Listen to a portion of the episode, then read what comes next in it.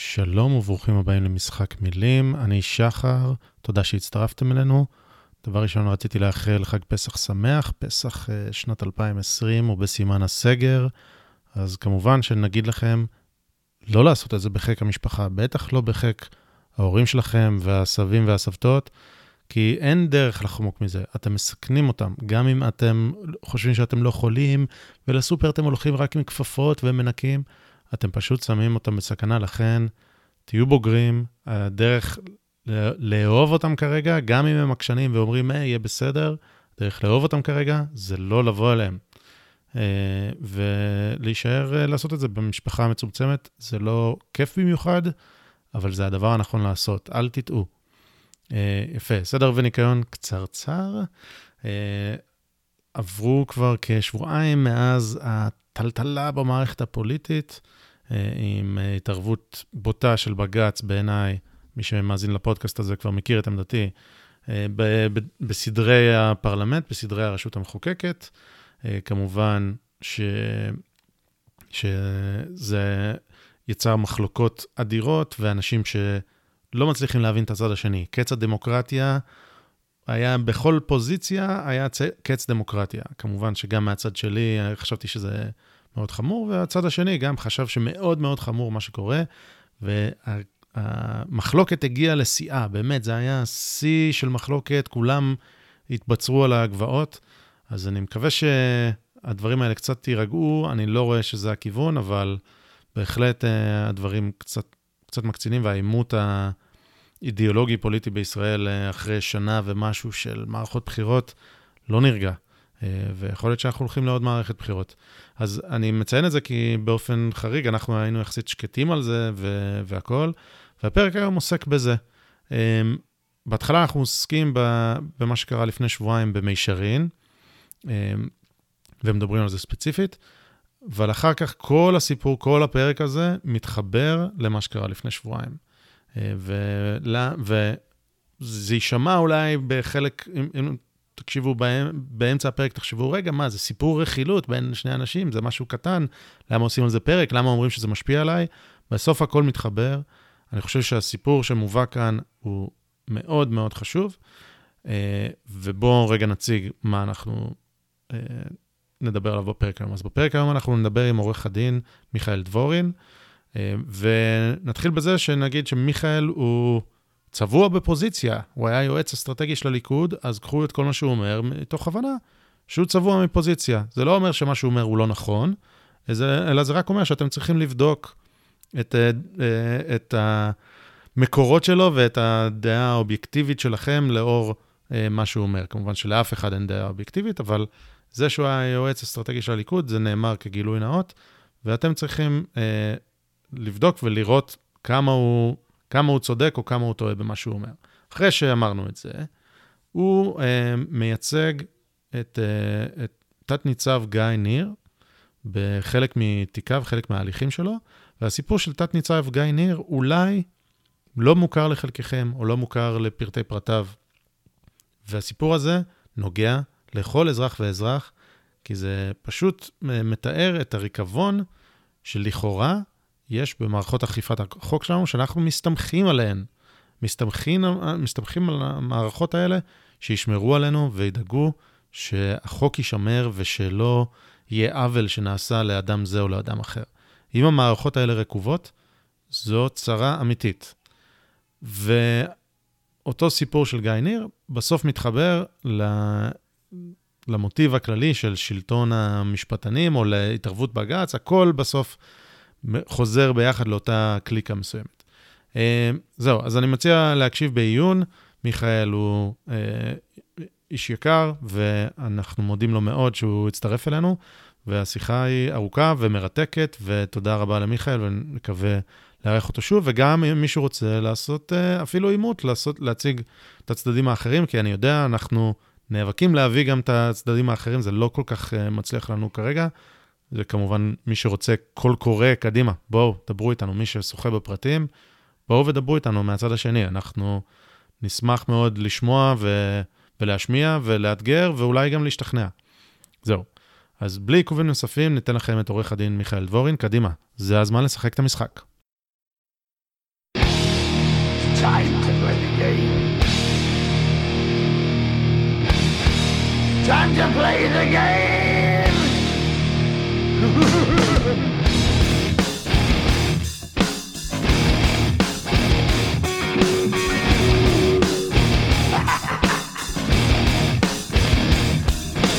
all about the game and how you play it. All about control. And if you can take it, it's all about your debt. And if you can pay it, it's all about pain. And who's gonna make it?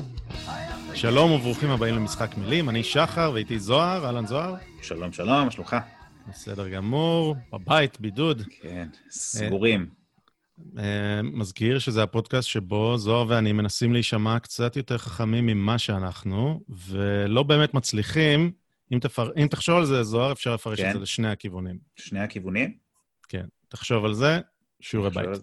נראה לי פשוט אי אפשר להישמע יותר חכמים ממה שאנחנו. לא בטוח שהבנת. טוב, יפה. היום אנחנו מארחים את עורך הדין מיכאל דבורין איתנו, אהלן. אהלן, חברים, אה. אהלן, תודה שאתם מארחים אותי. אחלה, כל הכבוד. תודה על הזמן. אה, תגיד כל הכבוד בסוף, יכול להיות שזה לא לרוחך. לא יודע, קודם כל, כל הכבוד על היוזמה. בסוף. נראה כל הכבוד אחרי אוקיי. שנשמע את השאלות. אוקיי, כל, כל הכבוד בחלקים, מצוין. על הכיפאק. אה, אז אה, אנחנו נצלול ישר פנימה, יש לנו נושאים מאוד מע- אה, מעניינים לדבר עליהם, נושאים שחלקם לפחות לא באמת מקבלים אה, אור ברוב כלי התקשורת בימינו, אז אני חושב שזה אחד הפרקים החשובים, אה, ו... ותאזינו, תראו. אוקיי, אז אה, בואו נתחיל בזה שתציג את עצמך בקצרה, אה, מי אתה, מה אתה, ומשם נזרום. כן, אז אני עורך דין ירושלמי, נשוי ואב לארבעה ילדים חביבים, אף שבזמן האחרון חביבים פחות לנוכח הבידוד שנכפה עלינו, אבל יש לזה גם יתרונות. אה, בן 42 וחצי. אה, אני שותף במשרד עורכי דין אה, פרטי, אזרחי, מסחרי, אה, אבל קצת יותר מתוחכם מהמשרד האזרחי המצוי. אנחנו גם מתעסקים, תכף נדבר על זה בהרחבה, אני מניח, בכל מיני עניינים ציבוריים, ושנמצאים בציבוריות, אבל גם, גם בעריכת דין האזרחית שאנחנו מתעסקים אה, בדברים לא שגרתיים, לפחות בעיניי, תביעות ייצוגיות, אה, תביעות אה, של קורבנות טרור נגד מממני טרור, ליטיגציה כזאת טיפה יותר מורכבת, עם כסף יותר גדול, אבל כמובן גם שלוקחת הרבה יותר שנים, זה לא תביעת ביטוח לאומי או, או תאונות דרכים. אז אני עורך דין משנת 2004, את ההתמחות עשיתי דווקא בתל אביב, וזה לא אופייני לירושלמי כמוני, אבל חשבתי ש, שדווקא את ההתמחות ואת התקופה הזאת כדאי דווקא לעשות שם, במקום שבו הדברים קורים, ואז גם אתה מבין כמה ירושלים, אתה יודע, רחוקה מתל אביב, רחוקה עסקית, רחוקה, אלפי שנות אור אחורה, הם זה דברים טובים, אבל במובן, בפן המסחרי, בעיניי, אתה יודע, זה, זה חובה, חובה להבין מה קורה בבירת ישראל האמיתית. אה, אז עשיתי שם אה, התמחות ועוד כמה שנים, וכשאחרי שהתחתנו, ובעצם אה, הילדה, כבר אשתי הייתה בהיריון, אז חזרנו לירושלים, עשיתי עוד איזה שנה כשכיר, ואז יצאתי לדרך, אה, הקמתי את המשרד, יחד עם עוד שני שותפים, שהם, שניהם למדו איתי בא- באוניברסיטה, אנחנו בני אותו שנתון, נקרא לזה ככה. אה, אחד מהם יחסית מפורסם, עורך דין יצחק בם, הוא גם, גם היה בוגר בהצטיינות יתרה של האוניברסיטה העברית, כ- כמוני, אני לא בהצטיינות, הוא בהצטיינות יתרה, אני לא, אה, ואחרי זה גם עשה תואר שני בהרווארד, כך איש מאוד, אה, ממש אינטלקטואל משפטי, פשוט כיף לשמוע אותו, אז לא, אני לא כזה. תכף אולי נגיד מה אני כן, אבל אני לא כזה.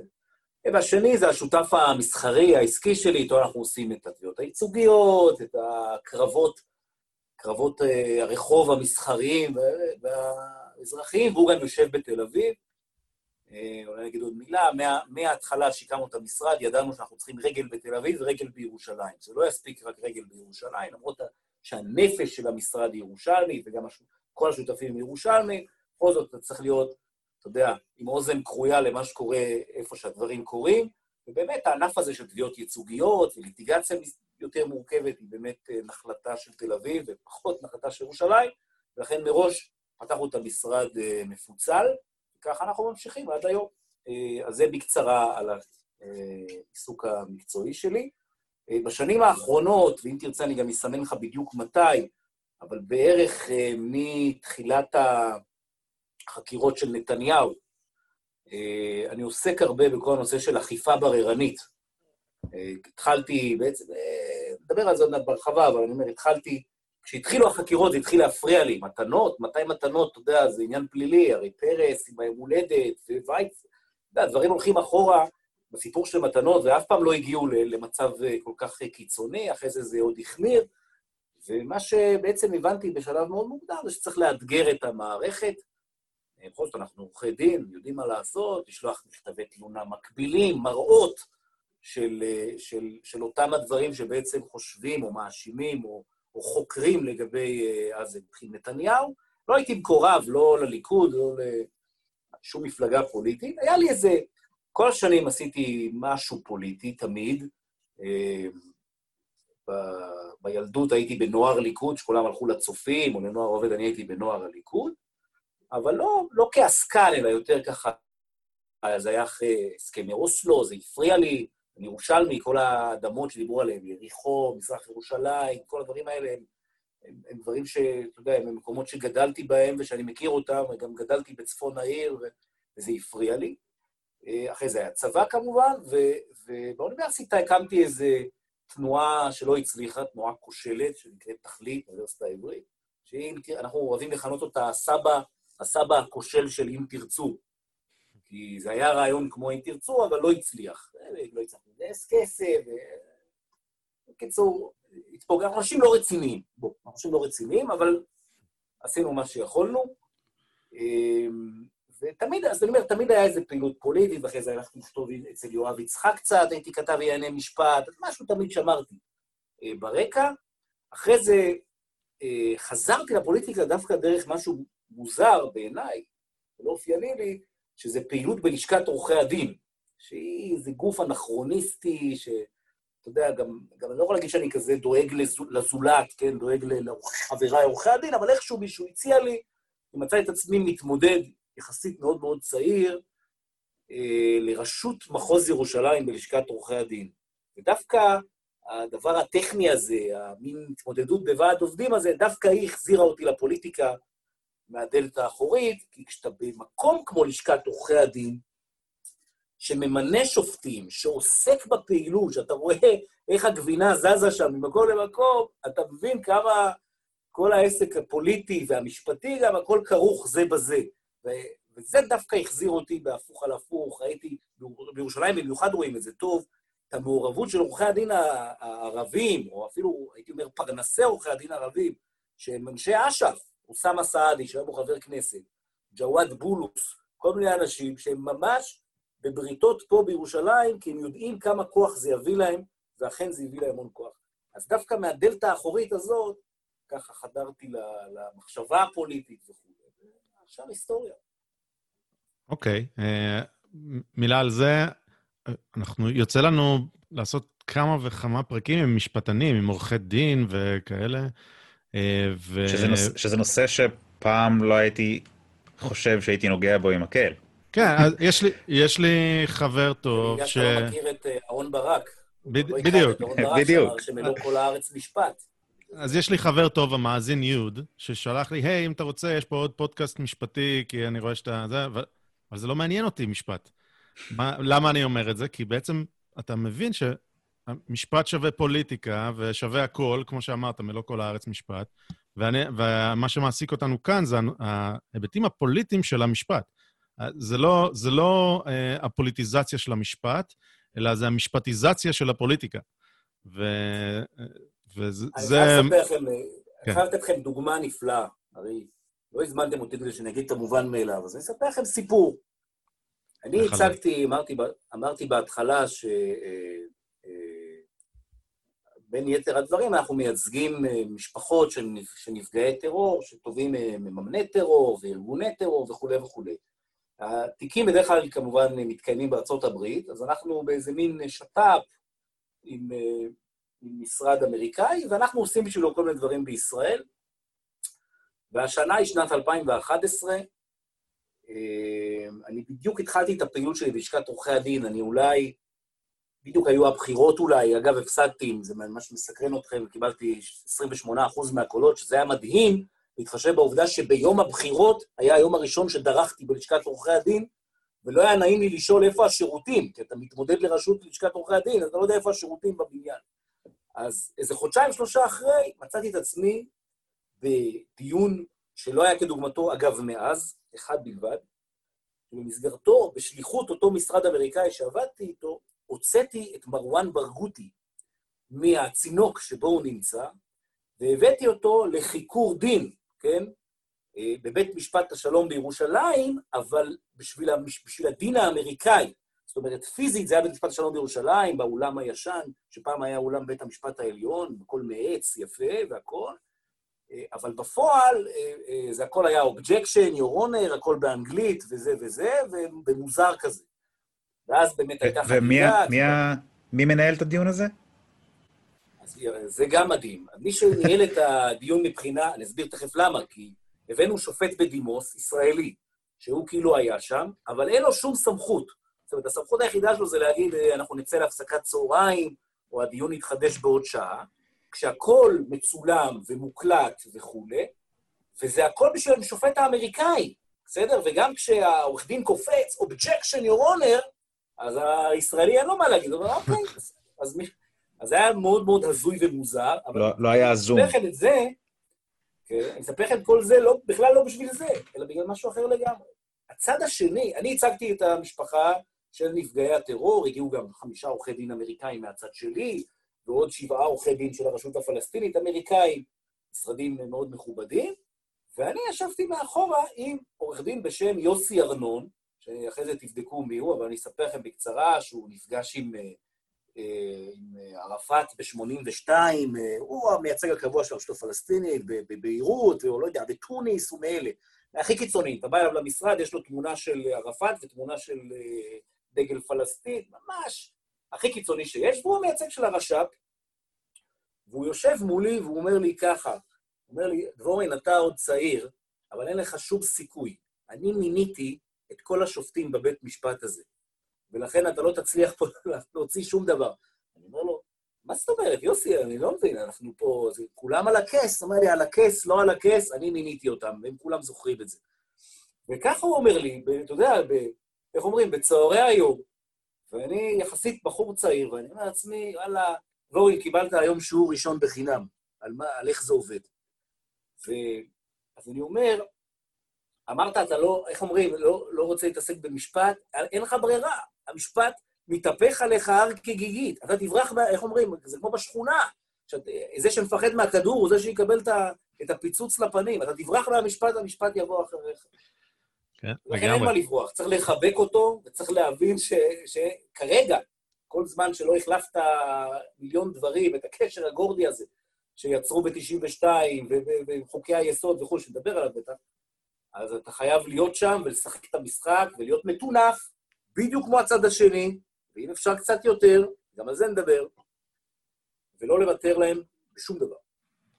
אוקיי, okay, אז, אז בואו, לאט לאט אנחנו נצלול אה, על מה אתה מדבר, אבל אני רק, משהו שעובר על, על סדר היום, אתה אה, דיברת על לשכת עורכי הדין, ואני בכלל לא ידעתי מה זה לשכת עורכי הדין. זה בעצם הגילדה של כל עורכי הדין, שמייצגת, מרצון או לא מרצון, את כל עורכי הדין, או שאתה יכול גם להיות uh, מחוץ לזה? כל עורכי הדין. כל עורכי הדין, בכפייה.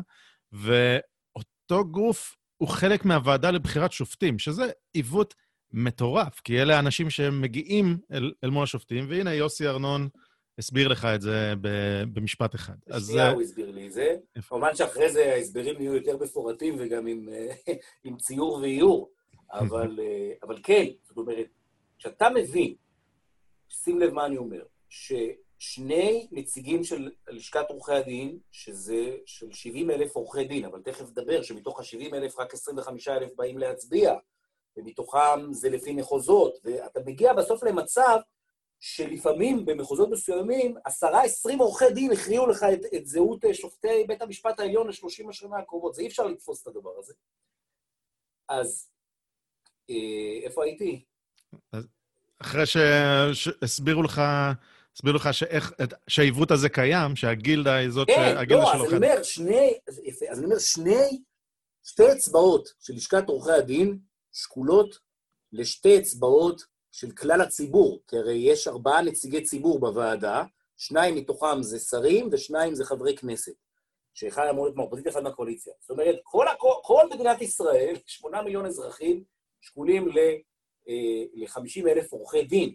עכשיו, ברגע שאתה מבין שמגזר, נגיד המגזר הערבי בירושלים, או אפילו המגזר החרדי, או בכלל מגזרים שבאים להצביע לבחירות ללשכת עורכי הדין, שזה הדבר הכי משעמם בהיסטוריה, הם בסופו של דבר אלה שישימו לך את השופט העליון הבא, או את פרקליט המדינה הבא, כי יש ללשכת עורכי הדין גם, גם מושב אחד מבין בוועדה של החמישה, או את היועץ המשפטי לממשלה הבא, אתה כבר לא יכול לזלזל בעמדה הפסיכית הזאת. עכשיו, היא תמיד הייתה בצד של מפא"י, אף אחד בכלל לא הבין מה זה, אנחנו הרי נמצאים איזה, לא יודע, מאה שנה אחורה מהתובנה והחוכמה הפוליטית של הצד השני, ה... לא להגיד הפוליטית, אלא יותר של מי יסדר למי, כן? של אנשי שלומנו. ולכ... אבל פתאום נהיו הרבה עורכי דין, ופתאום לא, הם לא כולם אנשי שמאל מרחביה ומ... ומצפון תל אביב, אלא יש כל מיני, יש גם uh, מסעודה משדרות, סליחה, גם נהייתה עורכת דין, ו... וכל מיני, חרדים נהיו וזה וזה. אז המשחק השתנה, אבל הצד השני עדיין מחזיק ומחזיק חזק, והוא מחזיק אותך דרך ה... מה אני אגיד לך? דרך הסדרי דין, דרך כל הבירוקרטיה שאתה לא מכיר. אני ניסיתי להילחם בזה, אבל בסופו של דבר הגעתי למסקנה שהדרך היחידה באמת להילחם בזה, אה, זה פשוט להפוך את הלשכה לוולונטרית, להגיד לך שאני קרוב לזה, לא יכול, למרות שהכנסתי שני נציגים בבחירות האחרונות, אלף עורכי דין, זה המון, מתוך איזה, נגיד 25 אלף שבאו להצביע, אלף חשבו שהלשכה צריכה להיות וולונטרית ובאו להצביע, אפשר גם להניח שאלה שלא באו להצביע בכלל, למרות שהם משלמים את דמי החבר בכפייה, כנראה גם לא חושבים טובות על לשכת עורכי הדין, אבל כמובן שזה לא נחשב.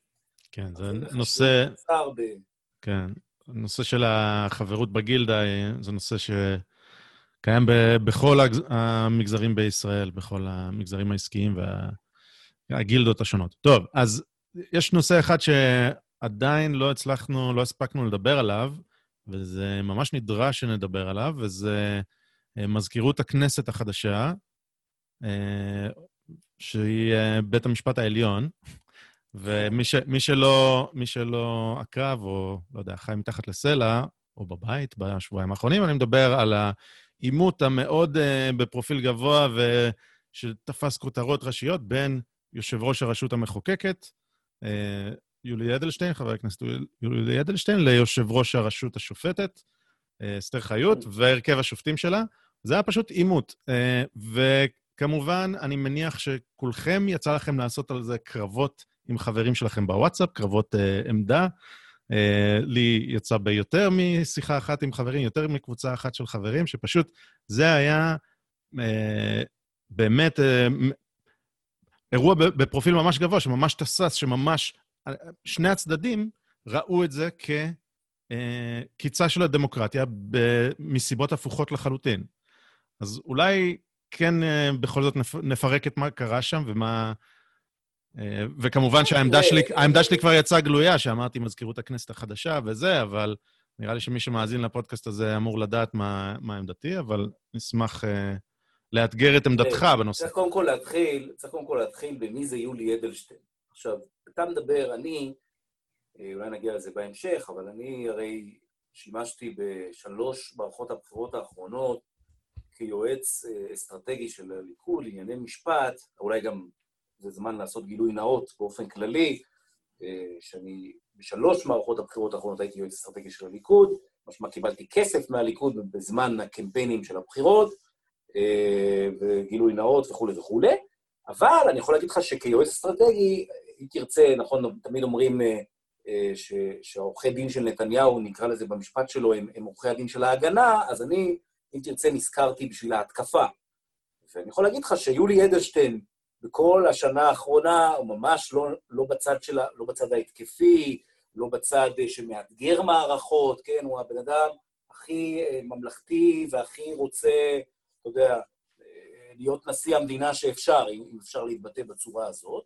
ולכן, במקום לבוא ולתקוף את יולי אדלשטיין על העמדה כאילו העקרונית שהוא תפס, צריך להבין איך בן אדם כל כך ממלכתי, שלא, במשך שנה לא הוציא פסיק מילה על חקירות נתניהו, על הפרשיות, על מיליון סוגיות, רק כדי, אתה יודע, להמשיך ולהיות אה, נסיך לבן כזה, איך דווקא הוא נקלע לצומת הזאת של העימות מול בית המשפט העליון, והתשובה היא מאוד פשוטה, כי הוא בסך הכל הפעיל את הסמכות שלו, לא יותר, לא פחות, לא בצורה קיצונית במיוחד, כן, הוא גם הפעיל הרבה היגיון בריא, הרי מה הוא אמר? הוא אמר, אני אכנס את האספה או את הישיבה הזאת של, של אה, בחירת יושב ראש הכנסת, כפי שהתקנון מאפשר לי, כשתציגו לי אה, אה, ממשלה, ואז אני אדע שיושב ראש הכנסת, שנבחר ברוב של 61, אבל יוכל להיות מודח רק ברוב של 90, לא יהיה מחטף של רגע.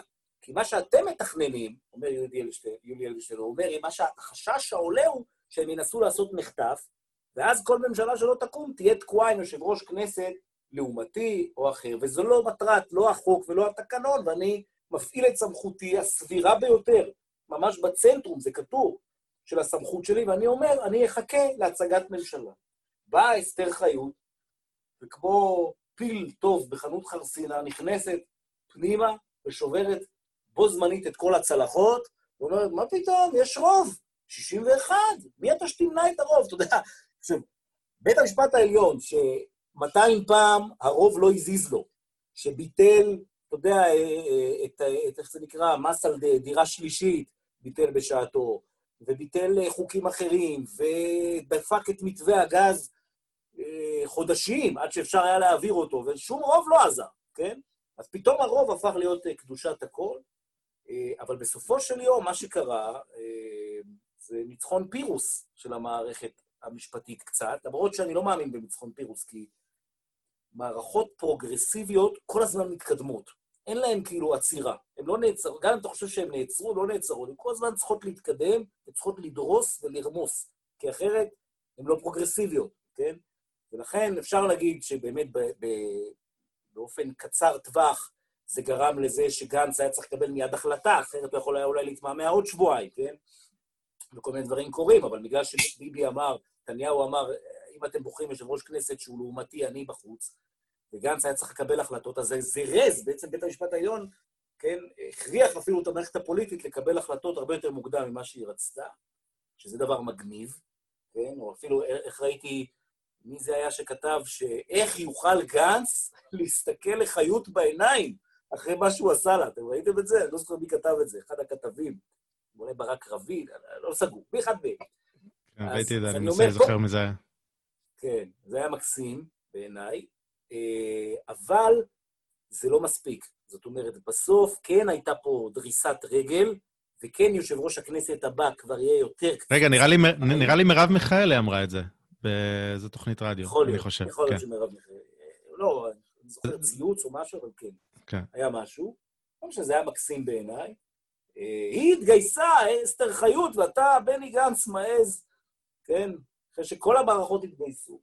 אבל אני אומר, כן, יש פה, בסוף, איך אומרים, התקדים נרשם, הבג"ץ התערב, לא עשה את זה קודם בצורה הזאת. סמכויות של יושב ראש הכנסת, אתה יודע, זה משהו תקנוני לגמרי, זה במרכז המתחם של הסבירות שלו, הוא יושב ראש, איך אמרת, הרשות המחוקקת, מה לבית המשפט ולא וכולי. אה, במובן הזה זו תוצאה מאוד מאוד קשה. והיא פה, היא נזק בלתי הפיך, נוסף, כבר אי אפשר לספור כבר, כן? אבל היא נזק בלתי הפיך נוסף, ואנחנו נצטרך להתמודד עם התוצאות של זה בהמשך. אני חושב שבסיפור הזה, הפער העיקרי בין, אה, בוא נגיד, ביני לבין אה, הרבה מחבריי שדיברתי איתם על הנושא הזה, הוא שמבחינתם, מבחינת אה, מי שלא מסכים איתך, בוא נגיד, אה, אין פה עמדה אידיאולוגית של אדלשטיין בכלל. הוא פשוט מנסה לעזור לביבי. הם לא, לא מבינים בכלל, אה, הם משווים, משווים את ההחלטה אה, שלו לא ל, לעמוד, ב, לא ל, למלא פסק דין של בג"ץ, כאילו בג"ץ יחליט משהו ואני בתור אדם פרטי אה, אחליט שאני מצפצף על בית המשפט. לזה הם משווים את זה. הם לא מבינים שיש פה קלאש בין רשויות בכלל. זה, זה, אחד, ו, אחד. ובעיניי גם התקשורת בכלל לא מביאה את הצד הזה. זאת אומרת, בתקשורת המיינסטרימית נשמע רק רק הצד האחד. א', אתה צודק, יותר מזה, אה, גם, גם כתבים שהם יותר אה, אמורים להיות, אה, נגיד, מאוזנים, קח אחד כמו עמית סגל, כן, שהוא מוערך מאוד, והוא נמצא בכן צרעות וכולי, גם הוא פתאום, עם- איך אומרים, עמית סגל אפילו אומר שזה שערורייתי, אז, אז, אז מה יגידו אזובי הקיר, כן? אה, וזה אולי אה, בעיה אחרת, שאני אני מחבב מאוד את עמית, היה לנו ups and downs לאורך ההיסטוריה, הוא חסם אותי כמה פעמים וכולי וכולי, אבל אחת הבעיות כשאתה נמצא במקום כמו, אה, כן, חדשות 12, זה שאתה מדי פעם צריך לשלם משהו למולך. אתה לא יכול לעשות כל פעם מה שאתה... אתה, אתה עושה את הפשרות שלך, ופה היה חסר לך פה איזה, אתה יודע, איזה עיתונאי ש, שיאמץ את הדעה הזאת, והוא, היה צריך להיות העיתונאי הזה, כי אין לנו, אין לימים עיתונאים, אה, בטח לא במערכות האלה, ולא היה אה, במקרה הזה. אה, אבל כן, אתה צודק לגמרי. זאת אומרת, הצד השני רואה את גנבת הדמוקרטיה בזה שיושב ראש הכנסת, כן, פתאום, זה אגב מסביר קצת משהו על בולשביזם, תכף נדבר על זה, אבל הרי מעולם לא הפריע להם ה-61. הרי לא יכולת לעשות כלום עשר שנים, או לפחות זאת הטענה, גם על זה אפשר לדבר, אבל למרות שהיה לך 61, וגם יותר מ-61, היו אומרים לך, זה לא חוקתי, זה לא שוויוני, זה מפלה, כן? פתאום ה-61, שכולם מכירים את התרגיל הציני, ואין שום דבר הרי שמאחד בין, אה, בין אה, אוסאמה סעדי, שדיברנו עליו קודם, איש אש"ף, לבין אה, עודד פורר, כן? אבל לא אכפת להם מהציניות, לא אכפת להם מזה שזה רגעי, כן? פתאום יש רוב. זה הבולשביזם הקלאסי, אם תרצו. זאת אומרת, שבצד השני מקבל את ההזדמנות, והוא דורס, וגם מהנדס את התודעה, כי יש לו את המיקרופונים, כן? ובמקרה הזה באמת היה חסר לנו מישהו ש, שיגיד אה, במיינסטרים, שיגיד את הדברים, אבל אתם לגמרי צודקים, וצריך להגיד עוד מילה. יולי אדלשטיין לא נחשב, לא נחשב, ואני אומר לך את זה גם מידיעה, הוא לא נחשב ממקורבי נתניהו, הוא לא עזר לו בכהוא זה בנושא של החסינות, למרות שהוא יכול היה לשים את הראש שלו כבר אז, הוא יכול היה להגיד, אני לא מכנס את הוועדה של החסינות, אתם לא תעשו צחוק, ולא תכנסו לי 40 יום לפני כן ועדה כזאת, יכול היה לעשות את זה, העדיף שלא לעשות את זה. הוא לא ממקורבי נתניהו, ומה הדבר הכי מדהים? שאחד כמו אמנון אברמוביץ', כשהוא רוצה ללעוג לאדלשטיין, הוא בא ואומר, אדלשטיין לא מקורבי נתניהו, אבל הוא כן ניסה כאילו למצוא חן בעיניו. איזה שטויות. הרי איזה שטויות, שנה, שנתיים ביקשו, רצו, התחננו שהוא יגיד איזה מילה לטובת נתניהו, לא אמר מעולם כלום, לא פעל כהוא זה לטובתו. לפחות לא בדברים המשמעותיים. אני יודע את זה מקרוב גם. אז להפך, אתם צריכים לחשוב איך בן אדם ממלכתי, אסיר ציון, לא משנה, כל התכונות האלה, בכל זאת בחר להתעמת, ואז לבוא ולהגיד, אם, אם מישהו גרם לו להתעמת, אז יכול להיות שהוא צודק. זאת בדיוק הפוך היה צריך להיות, כן? אבל זה גם- הגדולה של, של המחשבה הפרוגרסיבית הזאת. אני גם חייב להגיד שמבין אה, אנשים בממשלה, בוא נגיד, דווקא מישהו שהוא מאוד אה, מגן על מערכת המשפט כל הזמן, זה בנימין נתניהו. פעם אחר פעם. אה, הוא... ראיתי, ראיתי אותו מדבר בנושא, שהוא שומר על, שומר על אה, מערכת המשפט כמות שהיא. אתה אה, צודק. זה אחת הנקודות הכי שחורות בקריירה שלו, אם לא ה. אה, וזה אחד הדברים, אתה יודע, היה לי הרבה, הרבה שעות איתו בשנה האחרונה, גם, גם בטלפון, גם בפגישות, ואני לא, לא פעם אמרתי לו, מי, מי מינה את... אה, מי, מי גרם למ- למינויו של שי ניצן? מי עשה ככה? מי עמד בפרץ? ו- בסדר, אבל, אבל מצד שני, חבר'ה, תראו, זה פוליטיקה, כן? אה, נתניהו באיזשהו מקום הוא, הרבה לפני שהוא ראש ממשלה, הוא הבן של בן ציון נתניהו. ובן ציון נתניהו, אם יש דבר אחד שהוא הנחיל אה, לנתניהו, לביבי נתניהו, זה את העובדה שכשהצד השני שם עליך את ה-X, הוא לא ירפה עד שהוא יגמור אותך. וביום הראשון שאני פגשתי את נתניהו, זה היה לפני מערכת הבחירות הראשונה, וזה היה עוד לפני ההחלטות, לפני ההחלטה של מנדלבליט, הראשונה. הוא אומר לי, מיכאל, תשמע, הם ילכו על זה הכי, הכי חזק שאפשר, הם ילכו על זה בזמן בחירות, הם ילכו על זה על הראש שלי, והם לא יקלו איתי במאומה.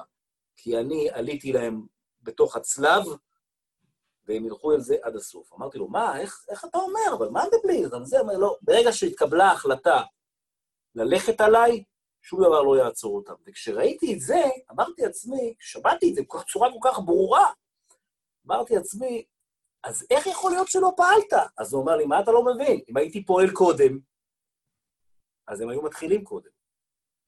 תחשבו על זה. לגמרי. אה, אוקיי, מ- מעניין. אז אני רק רוצה להתייחס בכל זאת לנושא הזה של המאבק בין הרשויות ולהגיד כמה דברים, אה, אה, את, את דעתי. שיותר, כן, אנקדוטות. אז דבר ראשון, אה, בפסק הדין של בית המשפט העליון, לא בא שום טיעון משפטי שאומר שאדלשטיין חרג מסמכותו. אין שום דבר, כי הוא היה חד משמעית במסגרת חוק יסוד, חוק ותקנון, אוקיי? של, שלוש דרגות של, ה, של הכללים, אוקיי? הוא היה חד משמעית בתוך, ה, בתוך, אה, בתוך הסל, מה שנקרא. ופסק הדין מבוסס על האם זה סביר, האם זה פוגע במרקם החיים הפרלמנטרי או מרקם החיים הדמוקרטי, והחליטו שלא. למה? כי יש רוב של 61 שרוצה משהו, צריך לקבל. עד מתי לקבל? אמ, בואו נסתכל על השעון, עד יום רביעי בחמש, אוקיי? אה, אולי הם אמרו קצת שעה אחרת. אז למה יום רביעי בחמש? למה לא יום שישי? למה לא שבוע אחרי זה? לשופטי העליון התשובות לשאלות האלה, אבל כשהולכים לתקנון הכנסת כדי לראות מה, מה קורה עם הצעה שמגיעה מרוב חברי הכנסת, אמנם זה לא ספציפית על, על מינוי היושב-ראש, אבל אם מגיעים, מגיעים רוב חברי הכנסת ליוש- ליושב-ראש ואומרים, יש לנו הצעה דחופה, ליושב-ראש הכנסת יש שיקול בכלל האם הוא מאשר את זה כהצעה דחופה, ואז הוא חייב לקיים דיון תוך 30 יום. זה התקנון. התקנון הוא בעצם איזשהו גורם מאט בכנסת, כי יש את כל הדברים האלה, ופוליטיקה זה משהו שצריך להאט אותו ולא לתת לרעשים האלה של ה... של ה... אה, שוב, של הזעם הציבורי לגבור על השיקול, שיקול הדעת, ובגלל זה יש שלוש הצבעות בכנסת, וועדות, וכל מיני דברים. אז התקנון ממש בעד. אבל עוד שני דברים שאני רוצה להגיד על, ה, על פסק הדין הזה ועל הסיפור. הראשון הוא ש... אה, פשוט תגובות שאני קיבלתי בהתכתבויות. אה, אם היית קורא את פסק הדין, היית רואה שאחד השופטים נתן רפרנס למקרה דומה שקרה בבריטניה. אז אני חייב לנפץ את זה ולהגיד, הפוך, מה שקרה בבריטניה באוקטובר האחרון, אם אני זוכר נכון, באוקטובר 19, זה שהרשות המבצעת התערבה לרשות המחוקקת ב- בסדרי העניין ופיזרה את הרשות המחוקקת. הממשלה פיזרה את הפרלמנט, סמכות של המלכה שם, ואז בית המשפט העליון אמר, אה, אין לרשות המבצעת סמכות לעשות את זה, יש את זה רק לפרלמנט, והפרלמנט יקבע את סדרי הדין, ואגב, סעיף 70 באותו פסק דין אומר, סדרי העניינים ברשות המחוקקת, בפרלמנט, אינם שפיטים בבית משפט זה או בשום בית משפט אחר, אוקיי? אז זה ממש, אה, השופט האהוב עלינו, אה, חנן מלצר, נתן את זה כמשהו שמחזק את העמדה שלו, וזה בעצם הפוך ומחליש את העמדה שלו לחלוטין. ומה ש, מה שביקשתי מחבריי לענות לי, זה על שתי שאלות קטנות. אחד, שיביאו לי איזון אחד שיש על בג"ץ, ושתיים, מה הם חושבים על זה שהכנסת הייתה מחוקקת ברוב של 61, שבית המשפט העליון צריך לפסוק עד יום חמישי הקרוב על חוק ההסדרה, ולשנות את ההרכב גם של, חוק, של השופטים עד יום חמישי הקרוב. תנו לנו החלטה על חוק ההסדרה. זה רוב. הרי זה ברור שהכנסת לא יכולה להתערב לבית המשפט באיך שהוא מסדר את העניינים שלו, מי סדרי ההרכב. העבודה שלו. בדיוק, נכון. סדרי העבודה של בית המשפט, זה האיזון הזה בין הרשויות שהן לא אמורות להתערב אחת לשנייה. ויולי אדלשטיין לא היה, במקרה הזה יולי אדלשטיין, הוא היה יושב ראש הרשות המחוקקת. והוא צריך להגן על הרשות המחוקקת מפני רשות אחרת שמנסה לדרוס אותה בניגוד לח- לחוק יסוד הכנסת, לחוק הכנסת ולתקנון. אז אה, יש עוד הרבה מה להגיד על זה. זה מה ואגב, שהוא ניסה לעשות. נכון, ושהוא התפטר. אגב, מה שה... ההחלטה שניתנה והדיון שהיה אחרי אה, שהוא התפטר, הייתה עוד הרבה יותר משוגעת, ששם ממש אה, אה, לקחו, אמרו, אוקיי, נעשה יושב ראש זמני. ליושב ראש הזמני הוא יהיה הכי ותיק, ולא תהיה לו אף סמכות אחרת כדי שהוא לא ינסה להישאר, תהיה לו סמכות רק לה, להגיד על דבר אחד של כינוס הכנסת לטובת הצבעה על יושב ראש, ואחרי זה הוא, זה יתפוגג, ויש שני יושב, יושבי ראש כנסת באותו זמן, כי למה? כי אנחנו החלטנו. ואז נעשה זה, הכל כדי שזה לא יקרה ביום שני, ביום שלישי, הכל כדי, זה, זה פשוט, בגלל זה אמרתי את מה שאמרתי. בית המשפט העליון הפך להיות מזכירות הכנסת, אמר, אני אקבע לכם כל דבר, מה תעשו, איך וזה, כמובן שאחד הטוענים אל מול בית המשפט היה גם היועץ המשפטי לממשלה, שידו בכל. מה פתאום היועץ המשפטי לממשלה נמצא במשהו של הרשות המחוקקת? יאללה, חפרתי מונולוג, יש לי עוד המון מה להגיד על הנושא, ויאללה, בואו תתווכחו איתי. אבל, אה, אבל היינו תראה, חייבים לגעת כן. אני חייב להגיד לך שהיועץ המשפטי לממשלה, אה, מה שאני, איך אומרים, אה, למדתי בשנה האחרונה, בכמה וכמה הליכים, אה, הוא שחקן. זאת אומרת, הוא שחקן אה, גם בפוליטיקה, איפה שכאילו אתה אומר לעצמך, למה שיהיה שחקן, כן? אה, קח למשל את ענייני דרכנו, ששם היועץ המשפטי, שזה V15 לשעבר, למי שלא מכיר. כן? זה ארגון שמאל, שקם, בהתחלה הוא רצה להוציא אה, פעילי שמאל ביום הבחירות, אחרי זה הוא, הוא כיוון לימין הרך, וניסה ככה לגבש אה, אנשים, אתה יודע, שמפריע להם חקירות ושחיתות, וככה למצוא אותם ולהוציא אותם ולייצר מאגרים וכולי. ואפילו השופט מלצר, אמרת קודם, הזכור, אה, הזכור לכולנו, אה, השתכנע ש, שדרכנו הם, סליחה על הביטוי, הם נוכלים, פוליטיים. הם מנסים להגיד שהם כאילו א-פוליטיים, אבל בפועל הם פועלים נגד נתניהו, נגד הליכוד וכולי וכולי, ולהחליף ממשלה. אפילו מלצר השתכנע, והוא השתכנע פעמיים, ובכל הפעמים, כולל כשהגענו לבג"ץ, היועץ המשפטי תמיד היה בדעה שצריך לתת לדרכנו לפעול. עכשיו, אתה אומר, מה, לא קראתם את החוק? לא קרא... מאיפה- איך אתה מגיע לעמדה הזאת? מה, אתה לא... למה אתה לא מגבה את מלצר, כן? יושב ראש אה, ועדת הבחירות וכולי וכולי. אותו דבר גם בנושא שכמובן, של פסילת אה, היבה יזבק, כשהוא נתן לה תצהיר מתקן, וכל מיני הליכים שאף אחד לא מכיר וכולי. אתה יודע... אה, יעל בן ארי לא קיבל את זה. כן, נכון. כך שאתה מבין שמיכאל בן ארי, שבניו משרתים בצה"ל, והוא שירת בצה"ל וכולי וכולי, הוא מסית לגזענות והוא פסול, והם, שגם בבית המשפט העליון, אף פעם, אני הייתי בדיון כזה, אף פעם לא יגיד להם, אוסאמה סעדי, קום, אתה בעד הפיכת מדינת ישראל ממדינה יהודית למדינה... אתה יודע, בשנייה אתה יכול לגמור את הדיון, הוא רק יקום ויגיד לא, נגמר. או, אתה יודע, או משהו כזה, או, או את אחד מהחבר'ה של בל"ד, בשנייה אתה מפיל אותם, אבל ברור שלא יעשו את זה. אה, כן, זה אותה, אוקיי. תראה, זה מסובך מאוד. זה, זה קשר גורדי שהוא כבר הולך ונהיה יותר מסובך לפרק אותו בין המוסד היועץ לבין היועצים המשפטיים שנמצאים בכל אחד ואחד מהמשרדים, והשופטים ומהפרקליטות. צריך לדבר על זה ולחשוב איך עושים, אבל אנחנו עוד לא התחלנו להתיר את הקשר הזה. כן.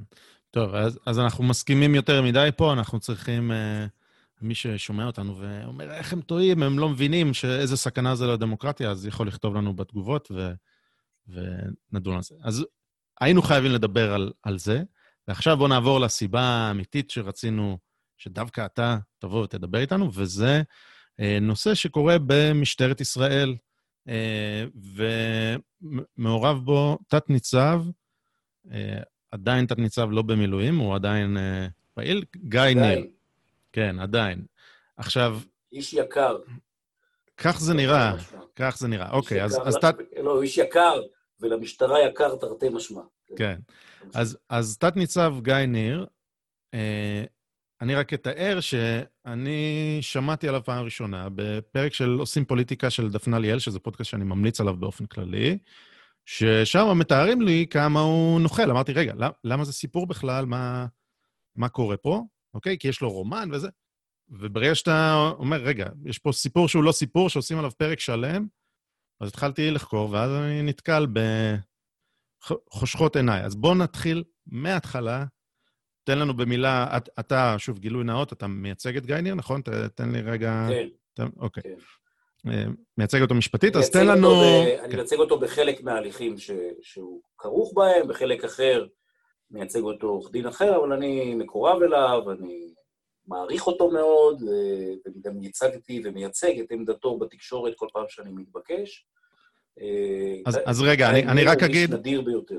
אני רק אגיד שאנחנו לא הולכים לעסוק בנושא שרלוונטי לתת-ניצב גיא ניר, אלא זה נושא שרלוונטי לכל אזרחי מדינת ישראל, כי זה ממש. אה, זה ממש מעיד על ריקבון מערכות, ולא, וגיא ניר הוא פשוט כרגע, אני אומר את זה כי, כאילו אני יודע את כל העובדות, אבל כך זה נראה לי שהוא השעיר לעזאזל שתלוי איפשהו זה, אבל ממש הוא, אה, אה, הצלחתו תהיה הצלחתנו. אז בוא, אה, תן לנו מההתחלה. מי זה גיא ניר? מה, מה... כן. למי שלא מכיר את הסיפור אה, בכלל. כן. תראה, גיא ניר, בוא נתחיל מה, מהסוף, הוא משרת את המשטרה למעלה מ-25 שנה, הוא היה בשדרה של תפקידים, ובתפקיד האחרון שלו, שהוא התפקיד הרלוונטי לענייננו, הוא שירת כראש אגף המודיעין במשטרת ישראל, אם תרצו, ראש המוסד של משטרת ישראל. בסדר, הוא קצין בדרגת תת-ניצב, בחור מבריק, ואלמלא היה נעצר, יכול היה, לדעתי, להגיע רחוק, או יותר רחוק, הרבה יותר רחוק ממה שהוא הגיע. ומה שמאפיין את גיא זה איזושהי חתירה ל... לאמת וליושר. ואני לא אומר את זה סתם. עוד הרבה לפני שהתחילו חקירות נתניהו, עוד מעט תראו איך הכל משתלב, כן? אבל אני אומר, עוד הרבה לפני שהתחילו חקירות נתניהו, והרבה לפני, כל מיני דברים שקרו פה, הוא שם לב שבחלונות הגבוהים של משטרת ישראל, יש קליקות מאוד חזקות שעובדות אחת עם השנייה, שעושות כל מיני פעולות אחת עם השנייה, אני מדבר על ניצבים מאוד בכירים, מכסתחות אחת אחרי השנייה, דואגות אחת לשנייה, וזה מאוד הפריע לו, כי גיא, אם אפשר להגיד עליו דבר אחד, הוא לא, הוא לא איש של חבר'ה, במובן הזה שהוא כאילו אחד מה... שאפשר לגנוב איתו סוסים. הוא לא היה אף פעם אחד כזה, הוא טיפה אאוטסיידר בקטע הזה, טיפה, אם תרצה, בוק. בוק אולי בקטע חיובי, כאילו, אבל, אבל הוא לא אחד מהחבר'ה.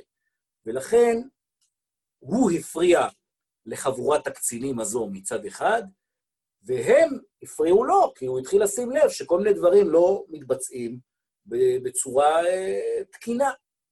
ואז אני מחזיר אתכם לחודש אוגוסט 2015. הימים הם ימיו האחרונים של ניצב, רב ניצב דנינו, מה שקראו לו, כן? מפכ"ל דנינו, ובעצם גלעד ארדן אמור אה, למנות, להכריז על מינוי מפכ"ל, וכבר אז, אני מזכיר לכם, זו שנה שפרשו בה מלא ניצבים, בגלל, אה, בעיקר בעיות מין, אבל לא רק, כל מיני שחיתויות כאלה ואחרות. והיה דיבור שצריך להביא מישהו מחוץ למערכת, וגלעד ארדן הלך וחשב ומצא את גל הירש. גל הירש אה, הוא בן אדם אה, שהיה אז שנוי במחלוקת, אני לא הכרתי אותו, עד היום אני לא מכיר אותו, למעט כמה שיחות שניהלנו חפוזות, אבל גל הירש סחב על, על עצמו אמנם את הצלקת של מלחמת לבנון השנייה, ששם הוא היה האוגדונר, וכל מיני פדיחות נטען שהן רשומות על שמו, אני לא מכיר את הדברים, אני יודע שהיו נגדו טענות. בכל אופן, גלעד ארדן החליט, זכותו, שר הביטחון פנים, שגל הירש יהיה המפכ"ל הבא. יום אחד בלבד אחרי ההחלטה הזאת, מדבר גיא ניר עם מני יצחקי, שהיה אז ראש אגף החקירות. המפקד הישיר שלו, נכון? כן, המפקד הישיר שלו, בדיוק, כי זה אגף חקירות ומודיעין. והאמת שאני לא יודע למה הוא החליט להקליט את השיחה הזאת, אבל יכול להיות שזה חלק מה... לא יודע, אני אגיד את זה ככה, מה... הוא כבר הבין לאן זה הולך, בגלל שהקרבות כבר התחילו, כבר היו תלונות כאלה ואחרות שרצו, ולכן הוא הקליט את השיחה הזאת, ואומר לו מני יצחקי, או אומר לו, כן, שמעתי שגל הירש, זה וזה, בוא נתחיל להריץ עליו בדיקת רקע. אומר לו מני יצחקי, אני מדבר איתך על יום אחרי המינוי, כן? הערב הוכרז על המינוי, יום אחרי זה הם מדברים, הוא אומר לו, לא, לא, הוא לא, הוא לא יהיה מפכ"ל. הוא, הוא לא יהיה מפכ"ל. מה עם הפרשה ההיא, אומר לו, החיקור דין ההוא? אומר לו גיא ניר, אה, זה בדקנו, זה כלום, זה שטויות, ואפשר, אפשר להמשיך. אומר לו, לא, הוא לא, הוא לא יהיה מפכ"ל.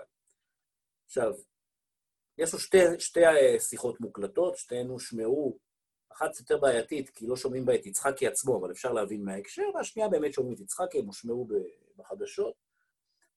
ואתה שואל את עצמך, איך מני יצחקי, ראש אגף החקירות, ידע יום אחרי שהשר שלו, שר הממונה, הכריז על מינוי המפכ"ל, שהוא לא יהיה מפכ"ל יותר.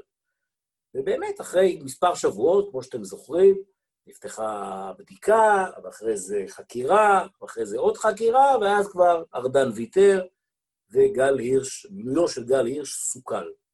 היועץ המשפטי אז היה ויינשטיין, אני חושב, הוא אומר, הבדיקה שלי... המשפטי היה... היועץ המשפטי היה ויינשטיין. כן, והוא אמר, הבדיקה שלי אה, תיקח זמן לא ידוע.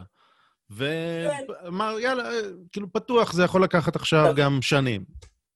עכשיו, באותה הקלטה, מה, מה, מה החשיבות של הקלטות? אני אומר ללקוחות שלי, כן, לא שאני מעודד את זה, אבל לפעמים אין ברירה. החשיבות של הקלטות זה שאתה, אתה יודע, ברגע האמת אתה תופס את השקרים של הבן אדם. אז אומר מני יצחקי, אה, פנה אליי היועמ"ש שנבדוק.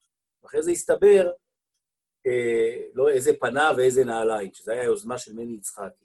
אומר לו, אומר לו, גיא ניר, אבל למה אתה...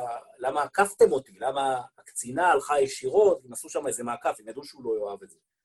אז הוא אומר לו, כי ככה ביקשו, בקיצור, הכל התברר כשקרים. אני לא רוצה להיכנס, להלאות את המאזינים שלנו, אבל לא יכול להיות עולם שבו ראש אגף חקירות יודע יום אחרי הכרזה של שר הבט"פ, שהאיש הזה לא יהיה המפכ"ל. ואחרי זה, שהאיש הזה שמונה. אחרי זה, כשאיזה שבוע, שבועיים אחרי זה, מתכנסים הקצינים האלה ביחד, כאילו יש איזה איזה ישיבה, ובתחילת ה... הדיון אומר מני, אה, איך, איך אה, סידרנו לך לבנצי סאו, הוא אומר את זה, שהיה סגן המפכ"ל, אומר לו, איך סידרנו לך את המפכ"לות? אה, בנצי. בסדר? אז זה מין תרבות כזאת שגיא ניר לא יכול היה לסבול אותה. במקביל, אחרי שארדן ירד מ... בלית ברירה מגל הירש, הוא החליט על מינויו של רוני אלשיך. ואז קרו הדברים הבאים המדהימים, אני אנסה לקצר, כי אני לא חושב שכל הפודקאסט צריך להיות על זה, אבל אני אנסה רק להכניס את הדברים אה, לקונטקסט. אה, בעצם שתי קבוצות, שתי הקבוצות האלה שנוצרו, שאחת כוללת בתוכה את בני יצחקי, את אה, ריטמן, אה, עוד מספר קצינים אה, בכירים שנמצאים באותו... אה, אה, ריטמן היה ראש יחידת להב, כן? עוד מספר קצינים שנמצאים באותו צד, בעצם הלכה לאלשיך וניסתה להגיד לו, תשמע, צריך להיפטר מגיא ניר. במקביל, גם גיא ניר אסף, הוא איש מאוד מסודר, אסף, אה, עשה חוברת עם איזה 15 דברים שהוא זיהה כבלתי תקינים באגף חקירות ומודיעין, שהוא מכיר, אה, מנפוטיזם, אה, ניגודי עניינים, אין ספור דברים, ובעצם הגיש לאלשיך את החוברת הזאת, ואמר לו, תשמע, אלה הדברים שצריך לתקן כשאתה תיכנס. יום אחרי הפגישה של גיא ניר עם אלשיך, מה אומר אלשיך? אני רוצה קצין בודק להתנהלותו של גיא ניר ושל הקצינה שכפופה לו, המכונה אה, רב פקד צדיק. אה, וה... ובאמת הקצין בודק בדק שבועיים. בדק, רגע, תגיד, ולא מצא תגיד, כלום. הקבוצה הראשונה שאמרת, של אה, ריטמן ויצחקי, שלחשה על אוזנו של אלשיך- זו הנחה שלך? אתה מסיק את זה, או שאתה יודע לא, את אני? לא, אני לא מסיק בכלל, אני אומר בוודאות שהם באו, הרי, הרי איך, איך אלשיך ידע למנות קצין בודק? הרי הוא היה צריך, קצין בודק צריך להתחיל ממשהו. אז אה, הם באו, אמרו, תראה, יש בעיות עם הקצין אה, מודיעין, עם ראש אגף המודיעין, בוא תבדוק. אז הוא אמר, אוקיי, אני אמנה קצין בודק, ואז הוא מינה את אותו אה, ניצב דוד ביטן. והבדיקה הזו קורית מתי, מתי ביחס למינוי הבדיקה של הזאת אלשיך? קורית באוקטובר, סוף אוקטובר 2015. למעשה, אלשיך מורה על הקצין בודק עוד לפני שהוא נכנס בפועל לתפקיד, אבל כן. הוא כבר כאילו התחיל בחפיפה. אגב, יש עם זה גם שאלות, אבל לא חשוב, אני לא, לא רוצה לסטות מהעיקר, אבל מה שמעניין הוא שדוד ביטן מקבל שבועיים לבדוק את הדברים, והוא חוזר עם מסקנות, אותן מסקנות, צריך לומר ש- שבעצם הקצין בודק נפתח על סמך מכתבים אנונימיים שמישהו דאג לשלוח מזמן למח"ש, מח"ש בדקה, לא עשתה עם זה כלום, כי חשבה שזה שטויות, נשלפו חזרה המכתבים האנונימיים, ובעצם הקצין בודק התחיל לבדוק אותם, אבל אחרי 14 יום אה, הוא חזר ואמר, לא מצאתי משהו מיוחד. ואז ביום ה-15 או ה-16, אבל מיד אחרי שהקצין בודק סיים את תפקידו, הולך גיא ניר, אחרי שרב פקד צדיק מספרת לו על ההטרדה המינית שחוותה מריטמן, ומגיש תלונה למח"ש. אגב, הוא הלך למח"ש עם כל ה-15 דברים שהוא הציג לאלשיך, רק שהוא הבין שאין עם מי לדבר, אז הוא נתן למח"ש את כל ה-15 דברים, וב-16 הוא ציין בכוכבית הטרדה מינית של ניצב ריטמן. והבחור של, ה, של מח"ש שבדק את הדברים אומר, טוב, זה לא, זה לא, זה לא, זה לא, עוד פעם, הטרדה מינית, יאללה, בוא נבדוק את זה. ואז קרה הדבר המדהים הבא. אחרי שכבר הקצין הבודק סיים את עבודתו, בגלל התלונה על הטרדה מינית, הוא פתאום או מונה או החליט מחדש שהוא צריך לבדוק עוד דברים, ובעצם פתח שוב את, את, את הבדיקה שלו עוד פעם על התנהלות גיא ניר וצדיק, ובעצם התחיל אז מצב הזוי, שבו צדיק בבוקר, אם תרצו, היא עדה בתלונה על עבירה מיני, על הטרדת מין, ואחר הצהריים הקצין הבודק בעצם מנסה לערער אותה ולהוציא ממנה הודעות על כל מיני שטויות. עכשיו, תבינו מה התלונות. התלונות הן אה, על, אה, אתה יודע, דברים של מקום עבודה, אבל, אבל אה, שהם לא היו ב... שהם, שהם ביחד לא היו בזמן העבודה, שהם דווקא אמרו שהם במקום אחד ולא במקום אחר. מהדוח של הקצין הבודק הזה לא נשאר הרבה, וגם, דרך אגב, אני מקדים את המאוחר, גם מה שבסוף הוגש נגדם, הוא אפילו, א', לא מדבר בכלל על הרומן, זאת אומרת, זה הכל שמועות שמישהו רצה להפיק, להפריח באוויר, אבל אין לזה שום אה, עדות, וזה גם הם לא רשמו על זה ולא שום דבר, אלא ממש זוטי הדברים. אבל הזוטי הדברים האלה הספיקו כדי שב-8 בדצמבר 2015, רב ניצב רוני אלשיך יוציא את גיא ניר, תכף נדבר על צדיק, אבל יוציא את גיא ניר לחופשה כפויה, ככה זה נקרא, מה זה חופשה כפויה? זה אומר שהוא מקבל את כל הכסף, 8 בדצמבר 2015, הוא מקבל את כל הכסף רגיל, כל המשכורת, הוא בחופשה, בסדר? עד שיסתיים עניינו. והחופשה הזאת, על חשבון משלם המיסים הישראלי, כבר נמשכת, כמה? לא יודע כמה, כמעט חמש שנים עוד. רגע, אז אני רוצה, לח... אני רוצה לחדד, הטענות הן, זה בעצם, מה שאמרת, נתת כדוגמה, זה שגיא ניר אמר שהוא לא מגיע באותו יום, או לא מגיע למשרד, ובאותו זמן גם צדיק לא יגיע למשרד? הטענות הן שהם, שהם לא היו אה, ביחד, ב, ב, זאת אומרת, שהם לא היו, בדיוק, שהם, שהם דיווחו שהם בעבודה, אבל הם לא היו, שהם היו ביחד במקום מסוים, למרות שהם היו צריכים להיות בעבודה, זה סוג הטענות. אה, אנחנו, בואו נקדים את המאוחר ונספר שרק לפני חודשיים-שלושה אה, דווח בגלובס, אגב, יש עם זה הסתמכות, אבל דווח בגלובס שהמשטרה כבר יורדת, ירדה מכל ההאשמות, ובתנאי רק שגיא ניר ילך ויפרוש ויסיים את הדבר הזה. צריך לומר רק מה קרה עם צדיק, כי זה מעניין. אה, הוא חושף שחיתויות, אנחנו נדבר אולי בהמשך, הוא גם הגיש אין ספור תלונות ורובן יצאו מוצדקות, גם למבקר המדינה יצאו דוחות מתלונות שהוא הגיש וכולי, כלומר, הוא לא מדבר באוויר, הוא מדבר ב... עם ראיות ולעניין. אבל היא הייתה מתלוננת בתלונת מין, כן? אז נעזוב את זה שהמסע הזה להשחיר את שמה בעצם מתנהל במקביל לחק... למתן העדות שלה. אנחנו מדברים, לאחרונה עלה הסעיף של הטרדת עד, כן? בנושא של ניר חפץ והרכב אה, פקקטה הזה ששלחו מתחת לבית שלו, שזה הטרדת עד, כן? אז פה יש לך הטרדת עד כאילו על, על מלא, בן אדם שהיא קורבן להטרדת, קורבן לעבירה מינית, בעצם נדרשת להעיד במסגרת חשדות נגדה, בדיוק באותו זמן, כשיש מרוץ. ועורכי הדין של ריטמן ממש משתמשים בחומרים שיוצאים מתוך הקצין בודק, כדי להגיד לווינשטיין, תראה, היא לא אמינה, תראה, היא נחקרת, תראה, יש ספקות, תראה, תראה, תראה, כשכל המטרה שלהם היא להשחיר כל כך את שמה, שווינשטיין יגיד, עזבו אותי, אני לא רוצה להתעסק, ויסגור את התיק. וככה היה. ויינשטיין סגר את התיק. על מה בכל זאת היה הבג"ץ, זה שתמיד מדברים עליו, בג"ץ של צדיק, הוא בכלל לא היה על זה. אגב, זו אחת הטעויות שהם עשו. אני אז לא הכרתי, לא אותה ולא אותו, אבל זו ודאי טעות גדולה מאוד שהם, שהם עשו. הם לא עתרו על הסגירת תיק, אולי בגלל הסחרור, בדיוק, בדיוק אה, גיא ניר הודח מהמשטרה וכולי, והיא, מעמדה מאוד נפגע וכולי. על מה הם עתרו? הם עתרו על, על זה שאלשיך החזיר את ריטמן, שהיה גם באיזה סוג של השעיה החזיר את ריטמן לתפקידו ממש. ואז אמרו, איזה מין דבר זה? הבן אדם, אה, בסדר, לא הגישו נגדו כתב אישום, אבל אין מחלוקת שהוא עשה את הדברים. אם הוא עשה את הדברים, הוא לא צריך להיות ראש יחידת להב. אלשיך התעקש, עלו לבג"ץ, בג"ץ אמר שהעדות של צדיק אמינה, שהעדות הנוספת שראתה גם אמינה וכולי וכולי.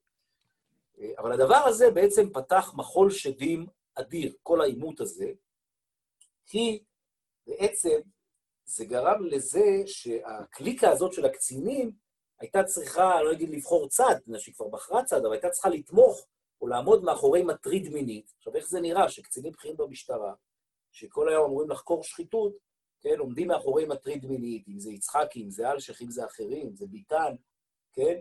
אל מול המתלוננת המסכנה הזאת, שכל חטאה. עכשיו, איפה, איפה אתה יודע, המסר לציבור, למתלוננות, לקורבנות הנשים, ל- לנשים וכולי וכולי. ובמקביל גם לא שמעת את קולן של ארגוני הנשים, לא שמעת, למשל, ציינת קודם אה, את הדס שטייף, כן? שהיא איזה מין קול כזה של מתלוננות, guilty by accusation, זה הדס שטייף המציאה את זה.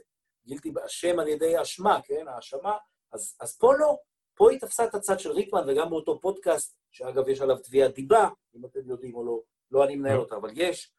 אה, אז אני מספר לכם שיש, מפני ששם הדס שטייף מספרת על הרומן, ומספרת, לא יודע איך, היא- איך היה לה את התעוזה להגיד את זה, אבל היא מספרת ש, ש, ש, גיא ניר שלח מסרון לצדיק. עכשיו, היא לא יכולה לדעת שהוא שלח אותו לצדיק, כי זה הגיע לקבוצת הקצינים. אז בקיצור, היא שם הוציאה את דיבתו, יש- מתנהל, כל מה שאמרת עד עכשיו זה, אוקיי, אה, הבנתי, אה, משחקי קקי במשטרה, אה, מאבקי כוח פנימיים, אחלה, כן הטריד מינית, כן עשו רומן, וזה מינהל לא תקין, דברים שאנשים צריכים לעמוד לדין. ו- ויופי, מה, מה אתם רוצים ממני, גיא ניר, גיא ניר? אוקיי, או שהוא, ש... כאילו, או שהיה שם רומן אסור, או שלא. או שהטרידו אותה או שלא, צריך ל- למצוא את הצדק ולתת את הדין. למה זה סיפור גדול מזה? למה, למה אנחנו מדברים על זה? אני- למה, בעושים. פוליטיקה עשו אז את הפרק על המשחקי קקי האלה, ואני שואל את עצמי, למה יש את הפרק הזה?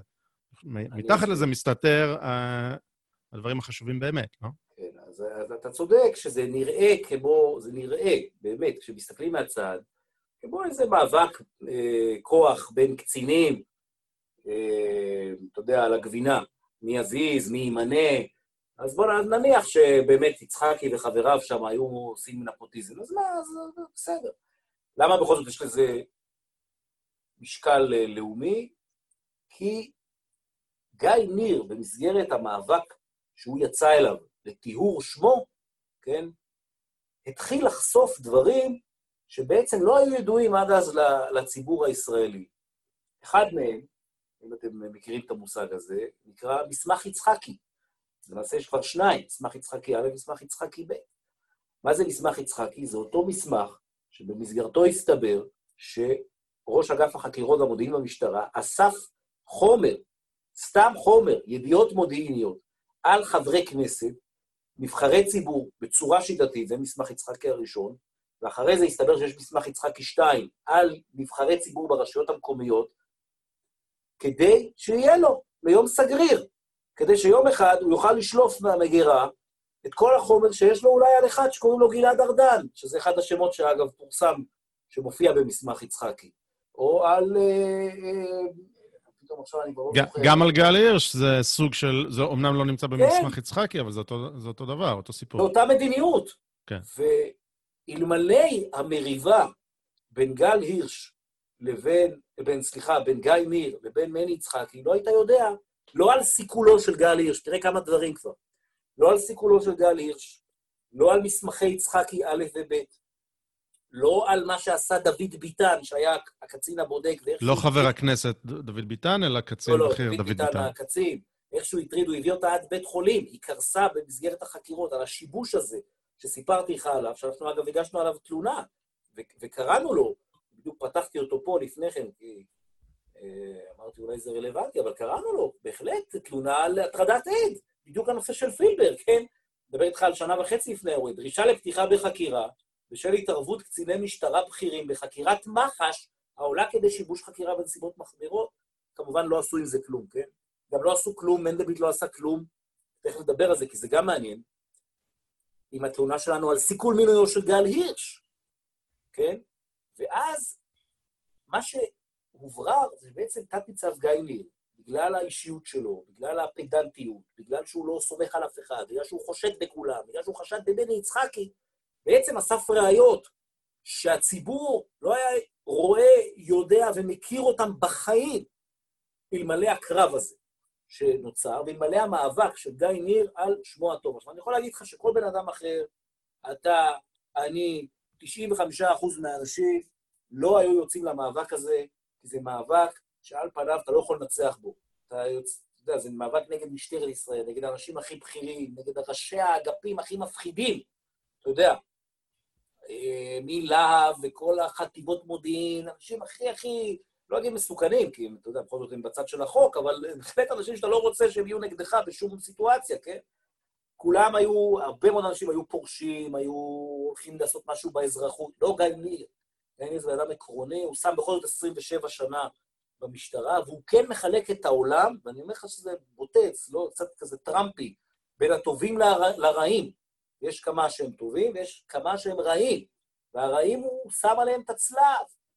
ואז התחלת לראות, ואני לא אחזור אחורה, אבל אתם יכולים לבדוק, כל מיני פרסומים על פלטות במשטרה, על אנשים שהתחמקו מכל מיני דברים שהיו צריכים לה, לה, לעשות, על ניגודי עניינים שצצו, ופרסומים של קלמן ליבסקי, לכו אחורה, תסתכלו, אני לא רוצה להגיד כלום.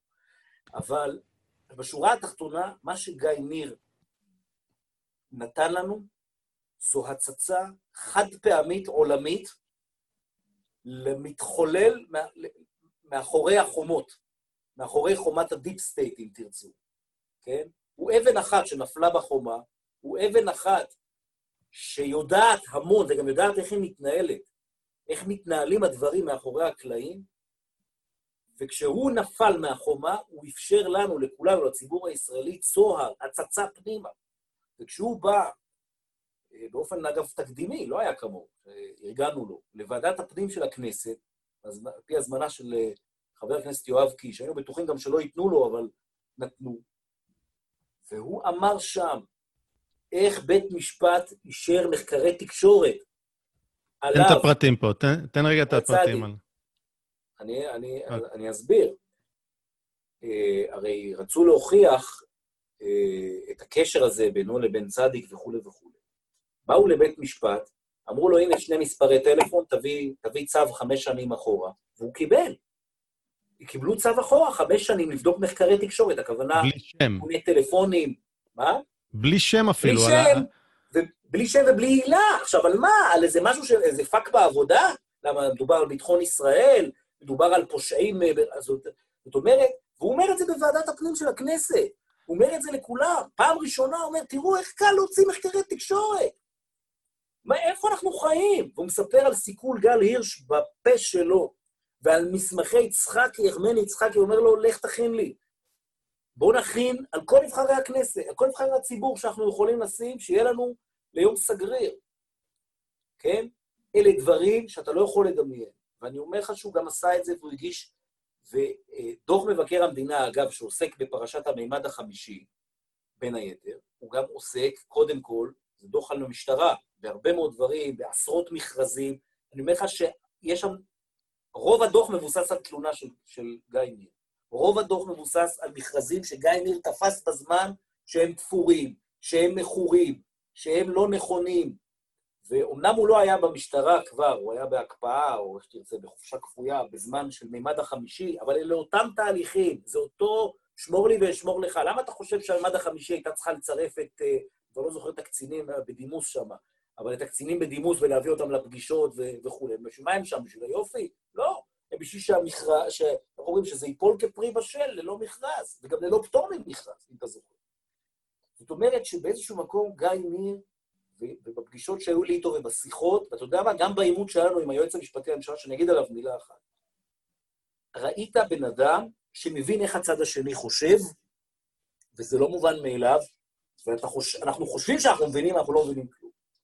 וכשהיועץ המשפטי לממשלה, אנחנו ביקשנו, כתבתי לו מכתב, שגיא ניר מוכן לבוא היום ולתת את כל החומרים שיש לו, ויש לו, הקלטות, מסמכים, כל מה שיש לו, שהוא לקח וצבר כדי להוכיח את חפותו, כן?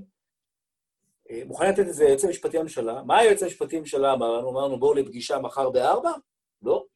הוא אמר, אתם נדרשים, נניח, סתם, עד יום שני, ארבעה ימים מהיום, להמציא לי את כל החומרים, כי זו עבירה פלילית בכלל להחזיק את החומרים. ואם לא תמציאו לי עד יום שני בארבע, בואו בשפה שפת הרחוב, דמכם המשפטי בראשכם, בסדר? דמך המשפטי בראשך. מה אומר לי גיא ניר? לא ממציא לו כלום.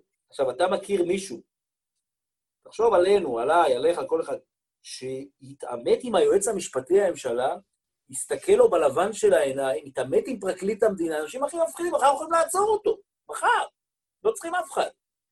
ויגיד לו, אני לא ממציא לך כלום, ו- ויעמוד מאחורי זה ולא ירעדו לו אפילו, אתה יודע, בקצה האצבעות. זה האיש. אז למה, אז למה לא להמציא, כן? למה לא להמציא? אמר לי, הם, הם העמידו אותי לדין. כל החומרים האלה, דין משמעתי, מצחיק, מגוחך, מתומלל, אתה יודע, יש, מישהו עשה חשבון כמה זה עלה למשלם המיסים הישראלי, חוץ מהמשכורת שלו, ארבע וחצי שנים מלאה. זה עלה מיליוני שקלים, רק כדי להרחיק אותו מהקליקה הזאת.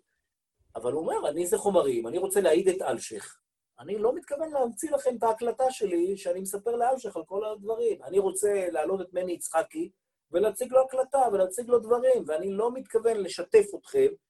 אתם לא תשבשו את הליכי המשפט, כן? הוא דיבר בשפתיו, והוא כופף. ותראו את ה... איך אומרים, עד היום, הוא לא המציא שום דבר לאף אחד, שהוא לא... שהוא לא לא משנה מה ייסו לאיים עליו, זה האיש. וזו תרומתו הגדולה, ואני חולם על היום שיהיה לי תת-ניצב גיא ניר, שיוצא מפרקליטות, אתה יודע, מיסוי וכלכלה. עכשיו, אני אספר לך, כי עוד לא שאלת, אבל אני אספר לך, שלפני כמה חודשים פנתה אליי גברת שעבדה הרבה שנים ברשות אה, לניירות ערך. או אם תרצה, באחת המחלקות של רשות לניירות ערך. וסיפרה לי דברים שלא ידעתי עד אז, כי אלה דברים שיודעים רק מי שנמצאים בפנים. אתה יודע, אתה כבן אדם מבחוץ, לא משנה, אתה עורך דין ואתה קורא עיתונים, אתה לא תדע. ומה היא סיפרה לי? היא סיפרה לי, שאל את עצמך, דבורים, היא אמרה לי, למה בזק לא נמצאת בכתב האישום של נתניהו? למה ידיעות אחרונות? ואז, אני, ואז התחלתי לחפור איתה, אני אמרתי, מה זאת אומרת? אנחנו, אנחנו קודם כל מעמידים את התאגידים. עכשיו, אלה דברים שאתה לא יכול לדעת אם אתה לא בפנים. מאיפה אני יודע שאתם מעמידים קודם כל לדין את התאגיד? אתה מבין מה אני אומר? רגע, רגע תסביר. פה, פה אתה חזרת לתיקי 2000 ו-4000, והנוהל, הנוהל, אני תכף אקשור לך את זה. אוקיי. אבל, אבל רק למה שאמרת, תקשור לי, אבל רק למה שאמרת, הנוהל, מה שקורה תמיד, זה שאם יש הצעות כאלה של שחיתות, של שוחד וכאלה, התאגיד הוא חלק מהעסקה, התאגיד הרוויח, ולכן גם התאגיד עומד לדין. ובתיקי, לא. ובתיקי 2000-4000, התאגידים לחלוטין לא במשחק, וזה רק האנשים, רק אלוביץ', נתניהו ומוזס, ולא החברות בדיוק, שלהם. בדיוק, אבל הנה אני, אבל אני, אני, אני רק... למה סיפרתי את זה? לא בגלל שאנחנו אולי נדבר בהמשך, ואולי לא נדבר, אבל על פרשות 2000 ו-4000, אלא רק כדי להסביר לך מה המשמעות של בן אדם מבפנים, שצמח במערכת, מכיר את הסודות שלה, ומספר אותם לנגיד אחד כמוני, פרחח רחוב כזה, משפטי, אני קורא לעצמי, כן? ומספר לי פתאום ככה, על, על רגל אחת, אומר לי, ואתה לא שואל את עצמך, למה מנדלבליט לא הורה לבטל את ההטבות? הרי זה בסמכותו, הוא יכול לבטל את המיליארד שקל, הוא יכול לדרוש דברים, למה הוא לא עשה את זה? כמו שהוא היה עושה... אתה מבין? עכשיו, אלה דברים שיכולתי לשאול את עצמי, אבל אני לא מבפנים, ואני לא מכיר איך הדברים עובדים, ואני לא יודע, אני רק מתעסק בנתניהו. אתה מבין מה אני אומר? זאת אומרת, האנשים האלה מבפנים יודעים כל כך הרבה, ובהבל הפה שלהם, בקצה האצבע שלהם, יש יותר מידע משאנשים מבחוץ אי פעם ידעו על המערכות האלה. ולכן, התפקיד של גיא ניר היה לתת לנו הצצה, כי כשסיכלו את גל הירש, גם הכריחו, לא רק, זה לא רק פעולה של המשטרה, אלא גם הפרקליטות הייתה צריכה לעמוד מאחורי זה. ושי ניצן הגיע לוועדת הפנים של הכנסת ושיקר שם. וגיא ניר שלף הקלטה שלישית כדי להראות שהוא משקר. זאת אומרת, כשאתה מבין, או מתחיל להבין מה קורה בפנים, אתה יכול להתחיל להבין מול מה אתה מתמודד. זה מאוד מסובך, אבל אתה יכול להתחיל. וזה הדבר הגדול שיצא מתת-ניצב גיא ניר, זה עלה לו במאות אלפי שקלים, אני חייב להגיד. אתה יודע, הוא מנהל את המלחמה שלו, כל מהכיס שלו הפרטי וכולי וכולי. נכון שהוא מקבל את המשכורת ויעבוד, אבל תאמין לי, אנשים מסוגו שנועדו לגדולות, שרצה להיות מפכ"ל וסמפכ"ל, זה לא, זה לא מנחם אותו שהוא מקבל כסף בלי לעבוד, אבל זאת התרומה הגדולה שלו. ואני אומר, אם יש לי עצה אחת היום לתת, אחת נניח למירי רגב, קחי אחד כמו גיא ניר, אתה יודע, תהפכי אותו יועץ, יועץ אה, השרה למיגור השחיתות במשטרה, או למיגור כל מיני תופעות, אתה יודע, צריך, צריך למצוא דרך לגמול לבן אדם הזה, מה שהוא עשה. אמ. אני רציתי להתעכב קצת על, אה, על, מס, על מסמך יצחקי, אני מרגיש שככה קצת אה, עברנו את זה מהר מדי. אז אה, אתה אומר, של, לש, אספו מודיעין ליום סגריר, ליום הדין, אה, די דומה למה שעשו לגל הירש, למרות שהוא לא הופיע ספציפית במסמך, אבל אה, סבבה, במקרה של, של גל הירש, אז כל התיקים נסגרו בסופו של דבר ולא היה כלום, נכון? אני לא טועה. לא, אתה טועה. הם אה. אה, מצאו, מצאו משהו. לגל הירש. מצאו, נ...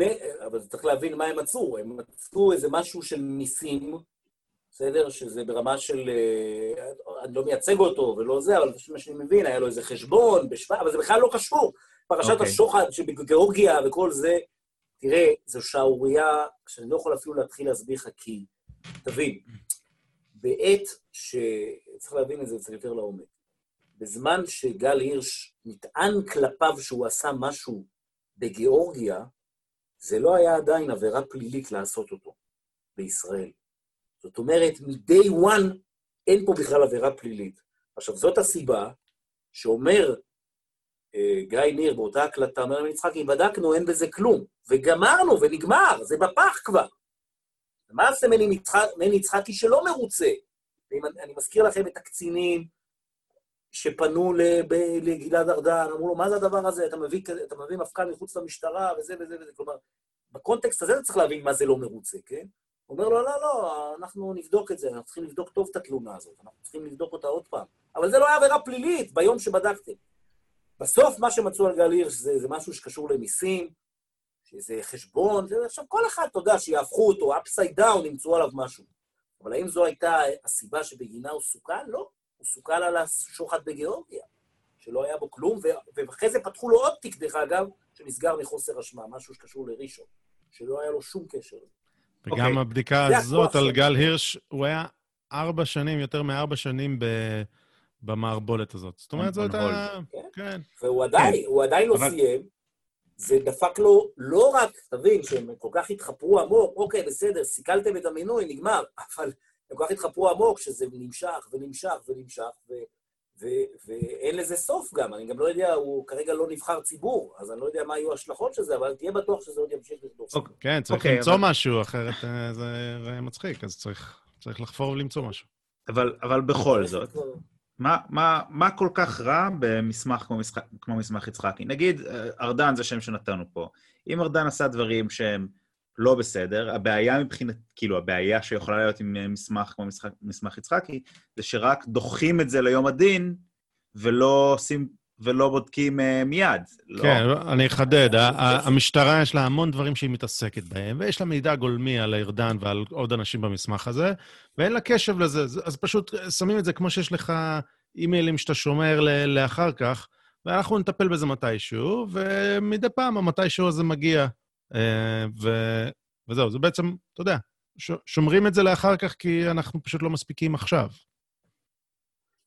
תראה, שווה בנפשך שגלעד ארדן צריך לקבל החלטה אה, לגבי קצינים, אתה יודע, לגבי קידום של קצינים, לגבי אה, הדחה של קצינים, לגבי אה, צמצום יחידות, לא יודע, כל מיני דברים שהם בתחום, סתם כדוגמה, רק נתתי אותו. ו, והוא יודע ש, שהוא, שם שלו מופיע באיזה מסמך, שיש איזו אינדיקציה על משהו שהוא, שהוא עשה, אבל לא חוקרים אותו, אין חקירה, אין כלום. הוא, איך הוא יכול לדעת, איך הוא יקבל החלטה בלי לחשוב עשר פעמים, יפתחו נגדו במשפט, בהליך פלילי, לא יפתחו, מה תהיה התוצאה של זה, יתפתח, הרי כולנו גם מבינים את התיבת תעודה שיש לדבר כזה, רגע שבו...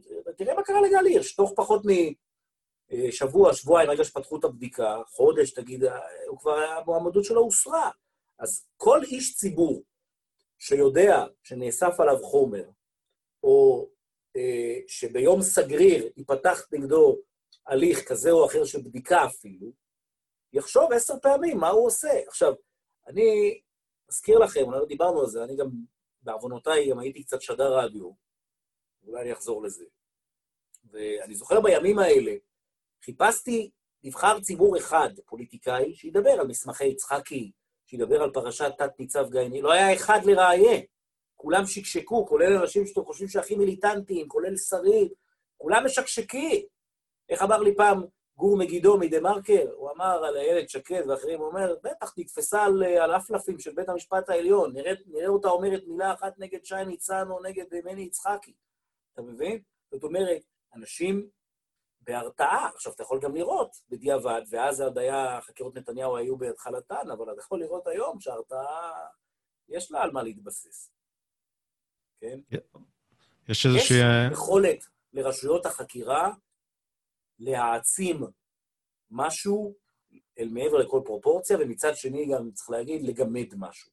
כמו למשל חוק ישראל היום, שלא נבדק ולא נחקר, ועד היום כל מיני התנהלויות תמוהות בכלל לא זכו לשום בדיקה, או במקרה הטוב לאיזה סימון וי קטן. אז זה מצד אחד. ומצד שני, קח את ההטרדה של ניר חפץ, ששמה ארבעה, הטרדה. מה זה הדבר הזה? שלחו איזה רכב ברסלב שהיה צריך להסתיים באיזה נזיפת נו נו נו. שלמה פילבר, ארבעה, כן, של, בדיוק, של, סליחה, של שלמה פילבר, שארבעה חבר'ה צעירים, ללא שום עבר, ללא שום מחשבות פליליות, כן, עם, עם, עם כתם, ו... ואגב, הכתם הזה מושאר ככה על אוריך ועל יוסי שלום ועל איינורן ועל עופר גולן, ואתה לא יודע מתי הוא ירד, ואתה ראית, ואני יכול להגיד לך את זה בפנים, שהתפוקות של כל הארבעה האלה נפגעו מאוד חזק בגלל האיום הזה מלמעלה, עם התיק הפלילי והכול, כי זה לא נעים. הטלפונים שלהם, אצל... הטלפונים שלהם עדיין אצל המשטרה? אה, שאתה- אני חושב שזה לא- שוב ב- זה שוב בעליון, הבנתי. זה שוב בעליון, הם. הפסידו, ניצחו בשלום, הפסידו במחוזי. כן, אבל, אבל הטלפונים עדיין אצל המשטרה. עכשיו, השאלה האם מותר לחטט או לא. בעצם המשטרה ניס... עשתה משהו שלא כדין, ניסתה לה... להכשיר את זה בדיעבד, ואז אה, אה, ההליך המשפטי כן. נמשך עדיין. חזר, ל... חזר למטה, לא, עלה למעלה. כן, אני אומר, לרשויות האכיפה יש איזו יכולת מדהימה, כן, להעצים דבר אחד לרמה של עבירה, עבירת רצח, כן, למשל סיקור אוהד, כן, שזה שוחד, ולגמד משהו אחר, למשל חבר כנסת שפועל לטובת עיתון, כמו ידיעות אחרונות, חבר כנסת איציק שמולי, שפועל ועושה חקיקה, והעיתון מצד שני, נניח מחזיר לו סיקור אוהד, או, או כל מיני דברים, כלומר, זה העצמת, את זה הדחקת, או את זה נפנפת וכולי וכולי, וככה בלי סוף, ניגודי עניינים. והדבר הזה, שאין לי פתרון איך לשנות אותו, כן? תחיל דין אחיד. הדבר הזה הוא הבעיה, הוא הפגיעה בשלטון החוק, בעיניי.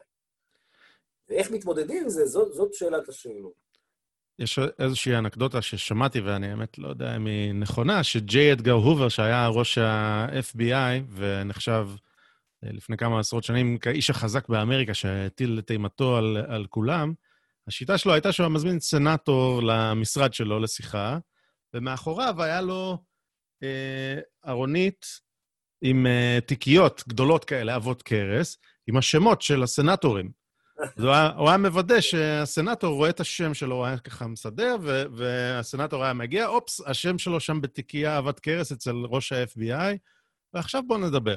אז מסמך יצחקי זה, זה הגרסה הישראלית הפרטאצ'ית למקצוענות האמריקאית של אה, איך, איך מפחידים אה, נבחרי ציבור. עכשיו, זו אנקדוטה טובה, אני לא יודע אם היא נכונה, אבל היא טובה.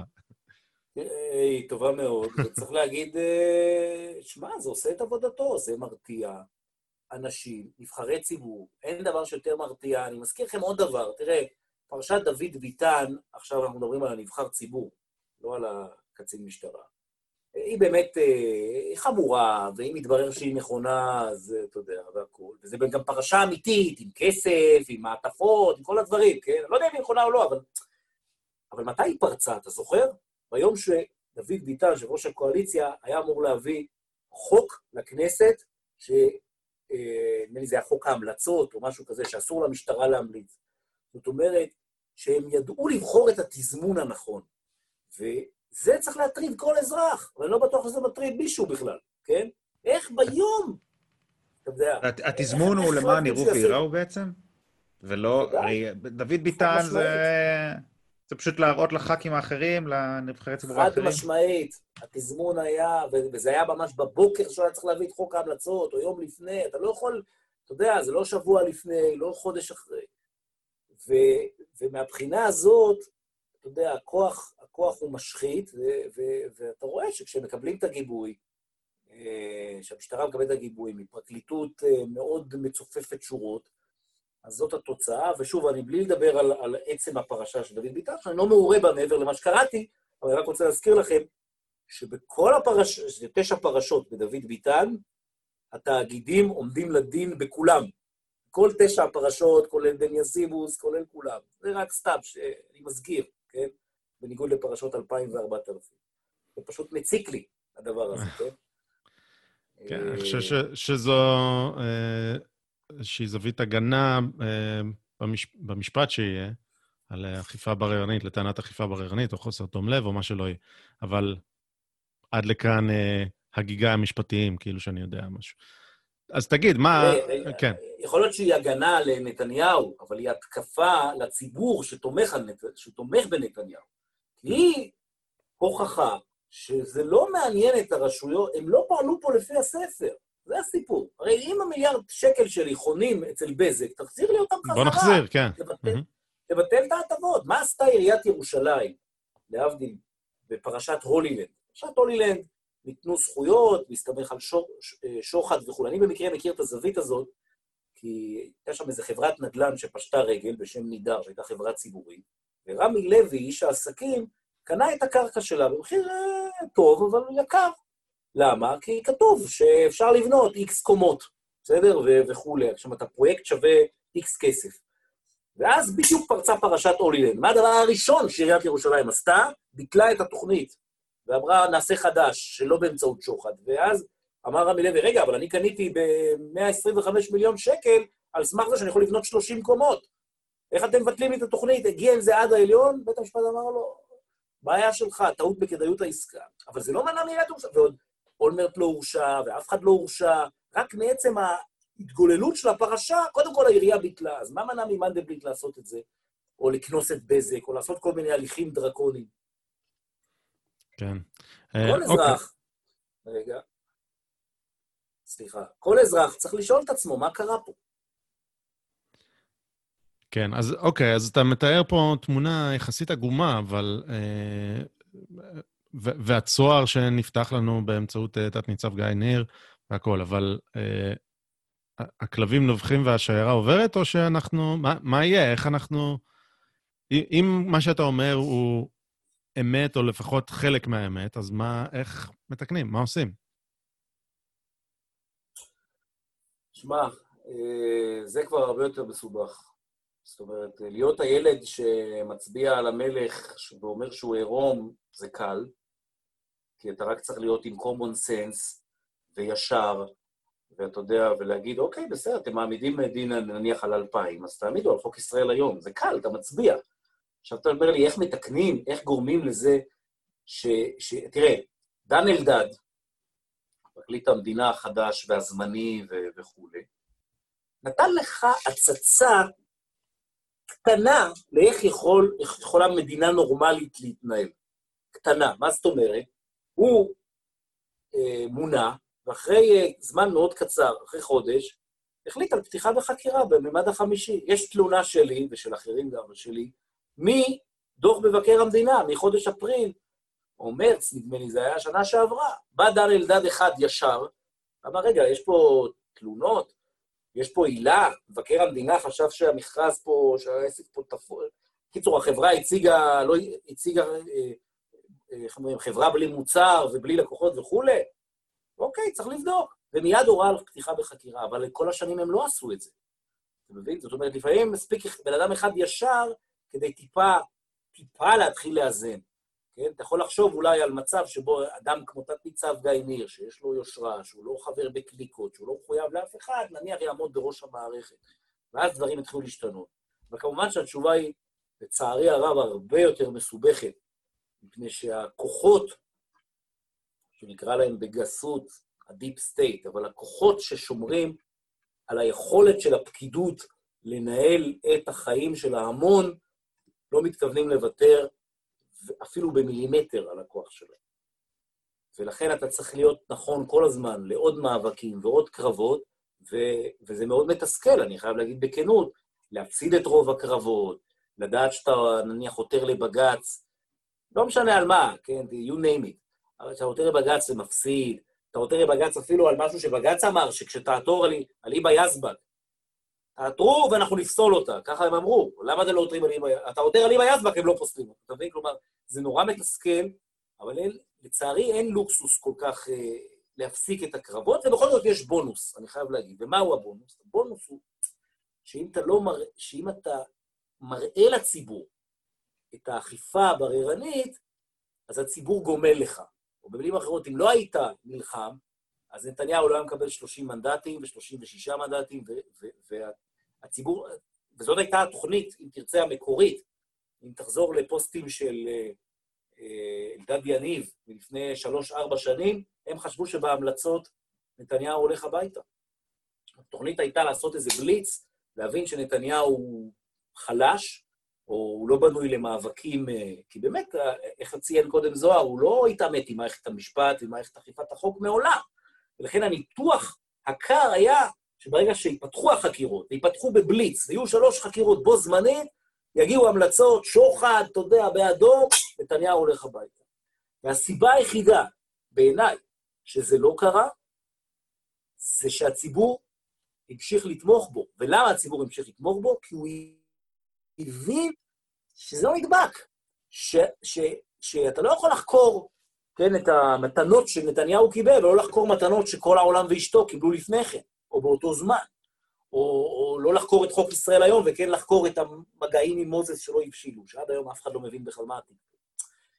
ובגלל שהראית את הפרצוף של האכיפה הבררנית, ואני אומר לך שגם לתת-ניצב גיא ניר, למרות שהוא נלחם בכלל מלחמה אחרת, זה לא סתם שכאילו הימין התלבש על המלחמה הזאת, כן? למרות שהיא כאילו לא קשורה, אבל המלחמה של גל הירש, היה, הייתה תרומה אמיתית, ולמרות שהיה קשה להבקיע ב mainstream media וכולי, אבל בכל זאת הייתה תרומה אמיתית בלפחות לשבור את ה base שהמשיך להגיד משהו לא בסדר עם הכתבי אישום האלה, משהו לא בסדר עם הרכבת הזאת שדורסת קדימה את, את מר נתניהו במקרה הזה. וזה מה שעזר. אז לכן, כשאני בא ואומר, זה מצד אחד מאוד מתסכל, אני, אני כותב לפעמים עתירות, כותב מכתבים, ואיך אומרים, אני יודע שמנדלבליט גם לילדים לא, גם, גם לנכדים שלו לא ייתן לעשות מזה עפיפון. ובכל זאת אני עושה את זה, כי אני יודע שזה צריך להיות שם. שתלונה על ברק, כן, על, על ה-2.4 מיליון דולר האלה שהוא קיבל מקרן וקסנר על המחקר, שהוא מסרב לחשוף מהו, היא צריכה להיות שם. אפילו שאולי יש התיישנות, ואפילו שאף אחד לא יבדוק, ואני לא יודע, אגב, למה לא לבדוק? מה זה, זה לזמן אותו ולהגיד לו, מאיפה המחקר? זה הכל. שתי שאלות, לא יעשו. למה לא יעשו, אני לא יודע. אבל, אבל אני יודע שהמידע הזה חייב להיות בחוץ, כן? גבי אשכנזי והסיפור וה, של מנדלבליט וההקלטות וכל הדברים האלה, כבר נטחן עד דק, אי אפשר לשמוע את זה, פרשת הרפאיה, זה צריך להיות שם, בחוץ. כי לא יכול להיות שאתה תחקור את הסבתא של ניר חפץ, אבל אתה לא תבדוק מה, מה הסתירו אשכנזי ומנדלבליט, או, או מה קרה שם בפרשת הרפאיה. אז לכן אני אומר, נכון שמשפטית אנחנו לא מגיעים להישגים, אנחנו לא מגיעים, לא מגיעים. אני, זה תסכול שאני לא יכול לתאר לך אותו. השותף שלי, איציק באם, שהוא עשה המון מלחמות בהתחלה, הוא כבר כמעט לא, לא עותר, כי, כי זה מתסכל ברמה הפרופסיונלית, כן? אתה חושב שיש לך את כל האפשרויות, את כל הכלים המשפטיים איתך, ואתה לא תצליח. אתה לא תצליח, מפני שהתוצאה היא באיזשהו מקום מוכתבת, מוכתבת מראש. אף אחד לא יגיד לך את זה אף פעם, כן? אבל בסוף, איכשהו, כולם, יש איזו משרוקית כזאת ששורקים בה, ואז הרכבת הפרוגרסיבית מתייצבת דום. אז לכן אנחנו מחזקים את הבייס, אנחנו עושים מה שאפשר, משפיעים על דעת הקהל, ואיכשהו בינתיים זה מחזיק. אבל נתניהו הרי הולך בכיוון של ה... כמו בסרטים המצוירים, כן? של הכבש. כן, הוא הולך לשם, בין אם הוא יסיים, אם, אם הציבור יתמוך בה, אז הוא יסיים עסקת טיעון יותר טובה או משהו. אבל אני חושב שזאת תהיה נאיביות לחשוב שהוא יקבל, אה, אני חושב, משפט צדק מלא. כי מרגע שכבר החליטו להגיש כתב אישום על הדברים האלה, קשה לי להאמין שאתה יודע, שמישהו יגיד זה מופרך לחלוטין. אה, כן, הרי אפשר, אה, אין לנו פרקליטות אחרת ובתי משפט אחרים, ואפשר רק לקוות שבתי המשפט לא יהיו חלק מאותה קונספציה. אה, יש סיבה למה אתה חושב את מה שאתה חושב בעיניי, אבל אה, אפשר לקוות שאתה טועה. אה, ואגב, אם אני מחבר את זה, סוגר פה מעגל, הנושא הראשון שדיברנו. למזכירות הכנסת, אז אני אתה חושב... צודק. אה, אני חושב... אני רציתי בעצמי לעשות את החיבור הזה, אבל אתה עושה אותו בשבילי, אז זה בסדר. אז, אז אני לא יודע אם רצית להגיד את אותו דבר, אבל אני, תוך כדי, בוואטסאפ המשפחתי, אמרתי, יאללה, איזה יופי, אני מבסוט. תקדים, מסוכן, אה, על הפנים, כאילו, אני... סוף סוף זה יצוף. אבל, אבל, אבל, אבל ה- אני אומר, לא יכול להיות שמישהו שיש לו אה, נטייה, בוא נגיד, שהיא לחשוד ב... ב... אני אגיד את זה פשוט, בסדר? זה לא, בעיניי זה לא כזה פשוט, אבל אני אגיד את זה פשוט. מי שחושב שאולי בית המשפט קצת שמאלני, אז היום כבר ברור לו שיש שם משהו של חריגה מסמכות שצריך לטפל בו, שצריך אה, פס, פסקת התגברות וצריך שינוי שיטת אה, אה, שופטים וזה. עכשיו, לא כל האנשים מבינים את כל הדברים שצריך לעשות וכל הפרטים, אבל אני חושב שנבחרי הציבור, שהם יבואו מהצד הזה, זה כבר אה, סכנה פוליטית לא להיות לעומתי למערכת הזאת שפולשת לכל תחום. מה שהיה כחלון בקדנציה הקודמת כמגן בית המשפט, וגם מה שהיה נתניהו כמגן בית המשפט, היום הוא כבר לא יכול להציג את עצמו כמתון, אה, אני מגן על מערכת המשפט, כי, יאכלו אותו חי. הסוף שלו. כן, תראה, קודם כל אתה צודק, אם אני עכשיו נזכר, תראה, זה באמת היו...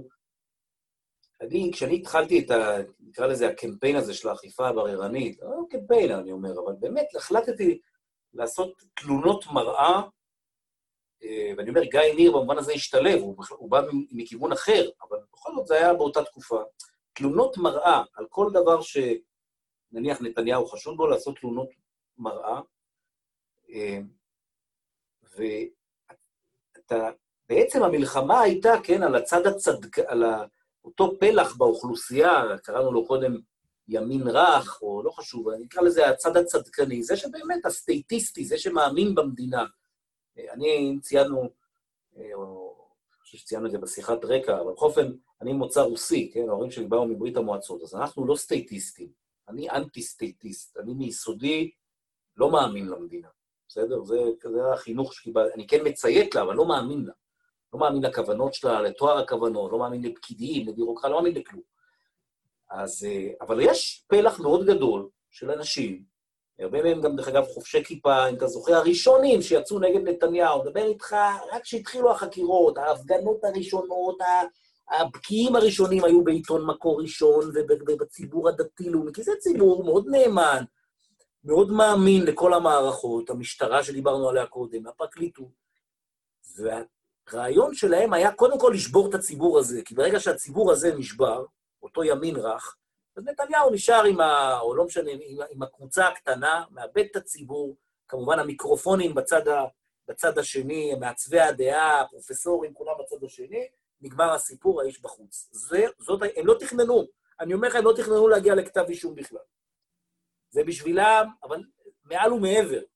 ולכן הם גם הקדימו את המנדלבליט מתוך איזו מטרה שהציבור באמת, אתה יודע, יבין, במרכאות, את המסר של האליטה, כן? תיזכר באהרון ברק, שם באותה, באותה תוכנית טלוויזיה של דנה וייס, אומר, אני בטוח שמנדלבליט לא יאכזב אותנו, אותי ואת שמגר וכולי, כן. הרעיון היה, טק, לתת את זה, ש... ושהציבור הטיפש הזה כבר יתנער מה... מהבן אדם הזה. וזה לא קורה רק בגלל האלף מלחמות הקטנות האלה, שאנחנו לא מוכנים במרכאות לוותר. אם זה מוסר כפול, תצהיר כוזב של ליאת בן ארי, בבקשה, תצהיר כוזב. לא יודע אם זה נכון, כן, או, או השימוע הזה, המצחיק, באחד כמו אביעד גליקמן, שהוא חבר, מכיר אותו טוב, גידלתי אותו, כתב ענייני משפט של ערוץ 13. מצייץ, כי הוא עיתונאי, והוא רוצה כמה שיותר מהר, הוא מצייץ. אחרי השימוע של נתניהו, שבפרקליטות חושבים שלא, שכל האישומים יישארו במקומה. אגב, ציוץ נכון, אמר אמת. כל האישומים והשימוע לא הצליח וכולי. אלא מתי הוא מצייץ את זה? יום אחרי, או אפילו באותו יום שליאת בן ארי חזרה מהחופשה שלה, כן, באפריקה. עכשיו, מה זה הפרקליטות? מי בפרקליטות היא לא הייתה פה, היא לא קראה את החומר. איך היא יכולה לחשוב משהו בעניין? כלומר, ואתה חייב להצביע על הדבר הזה. אתה חייב לשקף או לשים פרוג'קטור, להגיד, לא יכול להיות. אז זה משחק מכור. או בכלל שהיא לא הייתה בשימוע. איפה זה קיים? דרך אגב, אחת הביקורות שלי, והיא ביקורת, וראש הממשלה מכיר אותה על עורכי הדין של נתניהו, הייתה שבגלל שהוא מחזיק בתפקיד, ובגלל שהוא ממלכתי, הוא, הוא, הוא הממלכתי, הוא קודם כל הראשון הממלכתי. אז הוא ויתר בדרך ל- לרשויות אכיפת החוק, הוא ויתר על אין ספור פאוולים, שעכשיו, כאילו זה it's too late, too little too late, כן? הניגוד העניינים של ריטמן, אתם כבר שכחתם, אבל ריטמן, שהוא נחקר על התלונה של צדיק, הנה, מתחילת השיחה, אתם זוכרים? מה הוא אמר? הוא אמר, זה נתניהו שלח אותה. עכשיו, זה? פרטיים וזה. כן, עכשיו, מה זה ניגוד עניינים? אני דורש היום שריטמן יעוף מהחקירה שלי. היום. לא עשה. אה, הפאוול עם, אה, עם חפץ, עם התרגיל חקירה, אני דורש לפסול את החקירה של חפץ. ועולה עם זה עד בג"ץ, עד הכרעה עקרונית, לא עשה. עכשיו, תמיד היו נימוקים טובים למה לא לעשות, אז שלא תטעו, כן? נתניהו לא, לא פראייר, אה, היו נימוקים, עורכי הדין שלו גם ידעו לשקף לו, הם ידעו להגיד לו, אה, אה, תראה, אתה תעלה לבג"ץ, בג"ץ גם יכשיר, שים לב מה אני אומר, גם יכשיר את ההחלטה שלהם, וגם ידחוף לך איזה, איזה אמירה שסיקור רועד זה שוחד. הבנת? במקום שתעבור שלוש תקדים, ערכאות, כן, כן, כאילו אומרים, you can't win this game. זה מה שגם, למעשה אם נחזור לאותה שיחה עם נתניהו, שאומר לי הכל מכור, אם, אם, אם אתה מתנהל תחת הכל מכור, ואתה מאמין שכל המערכות, כן, ידפקו אותך בתורן, דבר שאגב קצת התברר כנכון עם הסיפור של אייל ינון, עם ההסרת חסינות הזאת, כן? שגם הייתה עתירה, והעתירה עד היום לא נדונה, על הניגוד עניינים של אייל ינון. אני לא יודע מתי היא תידון, אולי בחסינות של, אה, לא יודע, בשביל הבן שלו. אה, אז אתה, אז אם אתה מתנהל תחת הדבר הזה, אז אתה לא יכול להילחם. אתה כאילו דטרמיניסט, כן? ואז אני, אני לא יכול להאשים את נתניהו בשום דבר, כי בסוף, תראה, הוא עדיין עומד, כן, כמו איזה מתאגרף בסיבוב ה-12, הוא עדיין עומד איכשהו. אה, אבל אני יכול להגיד לך שאני אני אמרתי לנתניה, התקשרתי ואמרתי לו, תקשיב, אם ליאת בן ארי לא בשימוע, שעורכי דין יצאו עכשיו ויחזרו הביתה. וכשהיא תחזור מהשימוע, אז uh, שיקראו לכם. הרי היא חלק מהמחליטים. עכשיו, כן, לא, למה לא, לא יצא. וככה, on and on. ובסדר, אני לא אומר, אני לא יכול לדעת מי צודק ומה צודק, אבל אני אומר, באיזשהו מקום עמוק, כשהצד השני עושה פאוולים, זה אני אומר, זה המסר שלי למחנה הלאומי, לעורכי דין, יש לנו משפטנים, יש לנו אנשים. הצד השני עושה פאוולים, צריך לדרוס אותו. אנחנו לא נגיע אף פעם לרמה של, של הצד השני, אז שאנחנו לא בולשיביקים. כלומר, כן, אנחנו תמיד, רוב לא יעזור לנו, ש-61, אם מה שאנחנו מנסים לעשות הוא לא צודק, הוא לא ערכי, הוא לא... אבל כשיש הזדמנות, אתה חייב להבקיע. כששי ניצן משקר, שיקר ועדת הפנים, אנחנו שלפנו את ההקלטה. זכור את גיא ניר. גיא ניר, מה הבין? איך מתמודדים המערכות? שי ניצן הופיע בוועדת הפנים של הכנסת ושיקר, טראח, קלטת שלישית שמראה שהוא שקרן. זה היה משהו על החיקור דין. בסדר? אז יש איזה דרך להתמודד עם הדבר הזה, היא מצריכה אה, גם קצת אומץ, אבל אה, הרבה מאוד אה, אור עבה, כן? אור של פיל, הרבה מאוד יכולת להיכשל, או להבין שהכישלונות האלה בונים אותך, או בונים את דעת הקהל. אוקיי, אה, אני- חושב שהשיחה הזאת שלא חפרתי מדי. לא, לא, זה, זה בדיוק זה, זה... יש לי שיחות עם כל מיני חברים, שאני הרי הייתי אה, במקום הזה של מאמין במערכת, רוצה להאמין במערכת, אם השב"כ אומר, אז כן, אם צה"ל אומר כן, אם הפרקליטות אומרת, אז, כנ... אז יש דברים בגו. ואז, כמו שאתה אומר, פתאום אתה רואה שהמלך הוא עירום, או, או אתה מרים את ה... מציץ דרך אותה אבן שנפלה, ואתה אומר, מה זה? מה קורה פה? אה, עכשיו, יש בעיה מאוד מאוד גדולה לשכנע אנשים, או להראות להם כמה זה מעוות, וקוראים לה ביבי. כי, כי אם אתה, אה, קראנו לזה פה BDS, אה, זה BB Derangement Syndrome, זה ה-BDS האמיתי, או המסוכן, ו- ובעצם לפעמים אתה... הצוהר שנפתח עבורי היה בגלל הפרופיל הגבוה הזה של התיקים נגד ראש ממשלה. אמרתי, אוקיי, ש... שילך קיבינימט, הוא מושחת, אבל אז אתה... מתחילים לצאת פרטים, אתה אומר, רגע, מה? מה? שנייה? ואז אתה מתחיל לחפור, ואתה אומר, וואו, רגע, לא, לא, לא. ו... ובעצם הוא פתח את הצוהר הזה, אבל מי שלא, מי שרואה אותו כהתגלמות ה... הרוע, ואולי זה רוע. קצת איש קש לאיך שאנשים אומרים, אבל אני חושב שיש אנשים, אני מכיר כל מיני אנשים שרואים אותו כהתגלמות הרוע נקודה, אז זהו, אי אפשר לשכנע אותם, זהו, חסום. אה, ואז אה, בעיה, לא, יש לי הרבה אנשים שאני מדבר איתם שהם לא חושבים ככה, אבל עדיין הם לא מאמינים לשום דבר שיוצא מהצד שלו, ואתה אומר פה, הוא הממלכתי, הדבר, התגובה, התגובה שלהם היא לכבות את הפרק.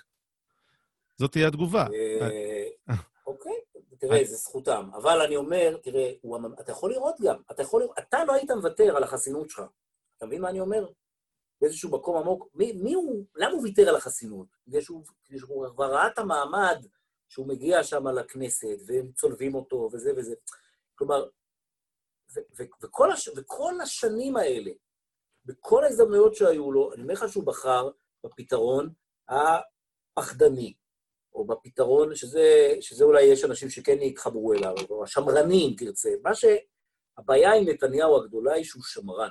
שמרן מדי, שמרן. כן. לא עושה מהפכות, כן. אלא משמר, כן. הוא שמרן, ובפוליטיקה זה עבד לו מצוין, כי זה, כי, כי זה עזר לו, אתה יודע, לבנות את הבלוק שלו וכולי וכולי. שמרן. ויש שמר- שיגידו שמרן מדי, גם בנושא הביטחוני, אתה יודע, הוא לא איזה מין אולמרט כזה ששלף ויצא למלחמות וכולי. אגב, גם אנשי שמאל, כשאתה אתה תופס אותם בפינה ואף אחד לא שומע, יגידו לך שבאמת ההתנהלות שלו בכל הנושא הביטחוני וכולי, אה, למופת, ואף פעם לא יזם ולא התפרע כמו אולמרט ואחרים.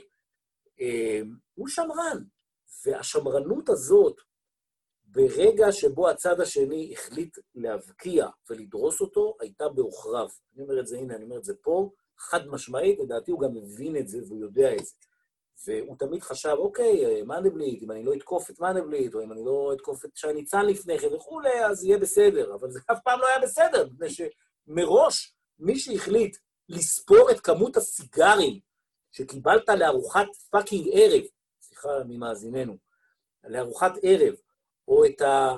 שזה, אני מסכים, שזה לא אולי ההתנהגות הכי... אה, זה, אבל המוסרית הכי טובה, אבל מי שהחליט לספור לך את הסיגרים, או מי שהחליט שאתה תהיה התקדים של הסיקור האוהד, אתה, אתה ראש הממשלה, אנחנו לא נתחיל עם איזה פקיד ציבור בירוחם. אגב, אתה יודע מה זה סיקור? שמע, אני עורך דין, אני בא מה... איך אומרים? אה, אין ראש עיר שאין לו עיתון. אתה יודע, שכמה אנשי עסקים לא עשו לו עיתון. ושם הוא מפרסם את הדברים הנפלאים שהוא עשה לעיירה, ואנשי העסקים מממנים את ה... אתה יודע, במקרה הטוב, אנשי עסקים, גם המועצה מממנת. שמע, יש סיקור אוהד מיליון, אז בואו, תבנו את התשתית, אין בעיה. תזהירו את נתניהו, תגידו לו, תשמע, נו נו נו, תיזהר, זה הולך להיות עבירה פלילית מאוד חמורה של שוחד, שאפשר לשבת עליה בכלא. אנחנו עכשיו מתחילים לאכוף, אנחנו מתחילים מטבריה, ובסוף גם נגיע אליך, אתה יודע. אבל הם לא עשו את זה, הם מתחילים ממנו, ושי ניצן גם לא מרגיש צורך להתנצל, הוא אומר, בסדר, זה תקדים, צריך להתחיל מאיפשהו, אני מתחיל מראש הממשלה. עכשיו, איפה זה הצחיק אותי? כששי ניצן לאחרונה נחשף לפני כמה חודשים שהוא שלח אה, אימיילים לשופטים מכהנים, שהוא מתדרך אותם, בין היתר, לכל יוצאי הפרקליטות, ובין היתר גם לשופטים מכהנים. אז, אתה יודע, אז ישר אנשים התלוננו, גם אני חושב שאני הגשתי איזה מכתב או משהו. בכל אופן, מה עונה הדוברות? אומרת, כן, בדקנו, זו הייתה טעות מצערת, אנחנו לא, הם, הם, הם נכללו בטעות, אנחנו לא, לא נחזור על הטעות. עכשיו, הוא תדרך אותם שלוש שנים. איזה טעות? מה טעות? אם הוא תדרך, אז זה לא בסדר, נכון? אז אסור לו, אז הוא עבר עבירה, אז צריך להדיח אותו. זאת אומרת, שככה אפשר גם לגמור את תיקי נתניהו. זו הייתה טעות מצערת, הורינו לו להחזיר את, אה, את המס על הסיגרים, אמרנו לו שהשיחה עם מוזס הייתה על סף הפלילי, ו- ו- ומזלו שלא קרה עם זה כלום, והודענו לו שסיקור אוהד עשוי להיות בעתיד שוחד, ושייזהר בדרך שבה הוא מפעיל את היחצן שלו כשהוא רוצה תמונות יותר יפות של שרה נתניהו. end of story, שלושה תיקים נגמרו, הכי גדולים.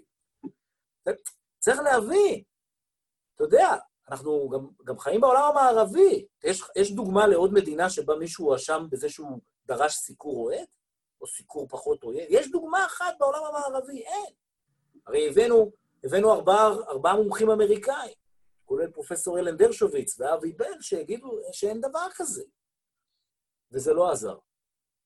ולכן אני אומר שנתניהו היה אולטרה שמרני, מדי שמרני. בעיניי כל קרב קטן, כל קרב קטן, הוא היה צריך להביא אותו, כן, בעולם אוטופי, שהוא לא משלמים מחירים, היה צריך להביא אותו לעליון להכרעה ערכית. כל קרב. אבל הואיל והוא לא עשה את זה, אז uh, לעולם לא נדע אם זה, אם זה, אתה יודע, אם זה היה מצליח או לא. אוקיי, okay, אז בנימה פסימית זו, hey, אנחנו נסיים, ולפני שאנחנו נסיים, אנחנו... דבר ראשון, נגיד לך ממש תודה, וזה היה, אתה יודע, כן. אולי השאלה שלך והתחושה שלך, שלך של אולי חפירה, אני חושב הפוך לחלוטין. זה בדיוק מה שצריך, לדבר על זה לאורך שעה 45 ולהסביר, לפרק את זה, מ... כי, כי אחרת אתה סתם נשמע קונספירטור, שאתה אומר, היי, אה, אה, תפרו, או היי, עשו כך וכך. אתה, אתה צריך להסביר עם דוגמאות, ואני חושב שעשית את זה נהדר. יש פה מלא מלא מידע. וכישורים אה, בהערות. וכישורים בהערות, אבל אה, ברור, ברור לי שניסית ניסית לשמור את זה באיזשהו קו רציף וזה, ויש עוד מיליון דברים שלא נכנסת אליהם לעומק ולא פירטת. זה בעצם, זה, זה איך זה נקרא? רביט הול? זה, זה בור ללא תחתית, הדבר הזה. זה בור ללא תחתית, וככל שאתה יודע יותר, אתה מבין כמה אתה לא יודע. אה, אבל אני רק רוצה להגיד דבר אחד, בעיניי זה לא נימה פסימית. בעיניי אה, הגענו להישגים גדולים מאוד בשנים האחרונות. כשאני אומר הגענו, אני, זה בכלל לא קשור ל, ל, לעניין הפרסונלי של, של נתניהו.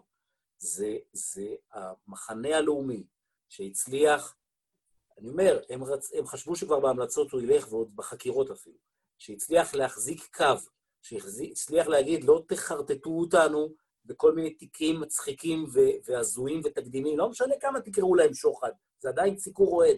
לא תשכנעו אותנו, ובמיוחד שאתם לא אוכפים על אחרים. לכן אני בא ואומר, המסר שלי הוא לאו דווקא פסימי, אין מה לעשות, יהיה רק יותר גרוע. אומר, לא, לא, להפך. צריך להילחם, צריך להיאבק, ויש תוצאה למאבק. כלומר, יש גם הרתעה מסוימת שאנחנו משיגים, גם הצד השני לפעמים משלם מחירים. אני לא אומר שזה קל, זה לא כיף, וזה לא נוח, ואני אף פעם גם לא בצד, אף לא בצד של המקובלים, כן? אה, so called. אבל הקרב הזה, נתניהו היה הולך מזמן הביתה, אלמלא הייתה שורה של אנשים, שאני יכול גם חלקם למנות, אבל גם הרבה מהציבור, גם שהייתה פשוט נעמדת כחומה בצורה ונלחמת, סליחה על הביטוי, את מלחמתו קצת, והשורה הזאת של האנשים, שאחד המייצגים שלה בעיניי הוא שר המשפטים שלנו, אמיר אוחנה, שזה אנשים שלא ידע, זה דור שלא ידע את יוסף, כן? מין טרוריסט כזה שהוא לא בן נסיכים. הוא פה והוא נלחם והוא מבין את הבעיה, ואני רק נתתי אותו כדוגמה. זו השורה של האנשים שתישאר גם ביום שאחרי נתניהו, והוא יגיע. הוא יגיע גם כי נתניהו מבוגר, וגם כי יש לו הליך משפטי, וגם כי הוא יגמור מתישהו, ואנחנו נצטרך להמשיך. ולהמשיך, איך אומרים? להקפיד קלה כבחמורה, ולהמשיך לא לוותר במילימטר, פשוט כי אין ברירה. יפה, ואני חושב שאחת המשימות הגדולות היא גם שזה יחרוג מגבולות המחנה הלאומי. צריך לה, להסביר שהמער... צריך שהאינטרס של כל הציבור יהיה שהמערכת תהיה צחה כשלג, טהורה ונהדרת. אז... אה, דרך אגב, דרך אגב, אם החקירות היו נפתחות לשני הכיוונים, נגיד גם יאיר לפיד היה מקבל חקירה על סיקור אוהד, או גם uh, שמולי, או אתה יודע, על חוקיס ציפי לבני, אז היית רואה מחאה אמיתית בשני הצדדים על המשפטיזציה והפליליזציה של העולם הפוליטי. אבל בגלל שהם הצליחו לתת, איך אומרים, בול בפוני, אז צד אחד כמובן כן. נושא את דגל המלחמה בשחיתות, וצד שני נשכב על הגדר. כן. אוקיי, יפה. אה, אז רק נסיים בהמלצת תרבות קצרה. אה, אנחנו תמיד מציעים משהו, וניתן לך עוד רגע לחשוב. ואני אתחיל, ואני אמליץ על ספר ש... שמתחבר לכל הסיפור הזה. אה, יקיר הפודקאסט שהיה האורח שלנו פה כבר אה, לפני כמעט שנה, שמחה רוטמן, הוציא לפני מספר חודשים ספר מאלף שהוא חובה לכל מי שקצת מדגדג לו להבין מה קורה פה בכלל. ספר שנקרא מפלגת בג"ץ, אה, הפך לרב-מכר גם, ומרתק, ושמחה הוא... הוא, הוא כותב בחסד ו- והוא מסביר בחסד. אני, אחד הדברים שאמרתי לזוהר זה שעם שמחה אי אפשר להתווכח. כי הוא תמיד מנצח בוויכוח. הוא כן, הוא, הוא יודע להסביר מה, מה... עכשיו, קל, כי אני גם מסכים איתו, אבל גם אם לא הייתי מסכים איתו, אני חושב שהוא בונה את זה בצורה פשוט אה, חסינת כדורים, והספר שלו הוא, הוא כזה. אה, אז ממליץ מפלגת בג"ץ של שמחה רוטמן, אה, מרתק. זוהר? טוב, לי, לי אין המלצה היום, האמת. אני השתמשתי בכל התחמושת שלי, אני כרגע... אה, בוהה בקיר, כן. בוהה בקיר בבית. אני, עד שאני אסיים את האמריקאנס שהמלצתי עליו כבר, יש אה, שש עונות לסדרה הזו, אה, אני לא יודע מה אני אמליץ, אז כרגע, כרגע כלום. עצוב. טוב, אני אמליץ, אה, אני אמליץ לקוראנו על אה, ספר מצוין שנקרא Intellectuals, של אה, הסופר בשם פול ג'ונסון, אינטלקטואלים בעברית. אה, ומה שהוא בעצם אה, ניסה להראות, הוא מביא שם שורה ארוכה של אה, אינטלקטואלים בולטים, כולם אה, מאנשי השמאל, מז'אן פול סרטר ורוסו, ובאמת אה, הולך 200 שנה גם אחורה. ומראה עד כמה אורחות חייהם הפרטיים והאישיים היו הפוכים למה שהם ניסו להטיף לו לאחרים אה, בכתבים שלהם ובהגיגים שלהם, וככה בעצם מוכיח את הצביעות והדו-פרצופיות שלהם. אני חושב שזה ספר חובה כדי להבין את התופעה הזאת, כן, של האינטלקטואל המטיף. הרי בסוף, מה אנחנו עושים פה? אנחנו ממחזרים, אתה יודע, ויכוח בין 200 שנה. של מי צריך להחליט על גורלו של העם והאומה? האם קומץ קטן של אינטלקטואלים, בכירים, פרופסורים, קצינים וכולי, או הקוסמטיקאית, הספר והמהנדס התוכנה הפשוט? כן, מי צריך להחליט?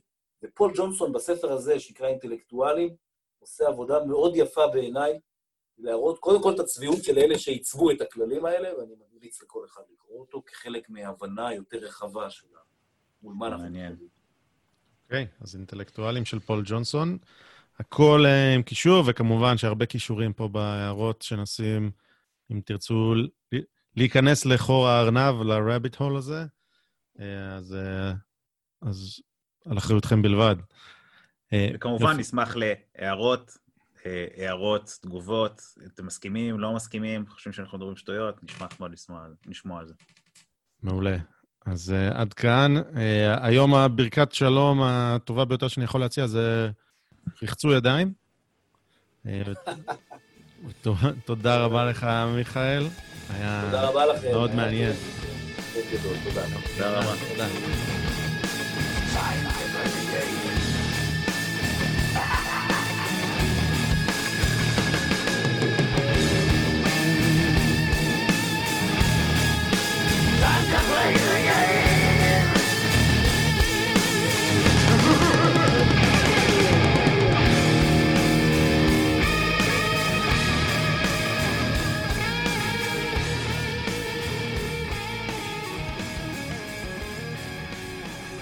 אם אתם מוצאים את הפודקאסט הזה בעל ערך, אז תכתבו לנו תגובות באתר, באימייל, תעקבו אחרינו ביוטיוב, בטוויטר, צייצו אותנו, תשתפו אותנו לחבריכם, כשעוד אנשים ישמעו ויוכלו להאזין, כי אם מצאתם את זה שוב בעל ערך, אז אולי זה שווה. כל אינטראקציה שלכם עם התוכן הזה רק תעזור לנו. אז uh, מודים לכם מראש, ותודה רבה שהאזנתם. להתראות.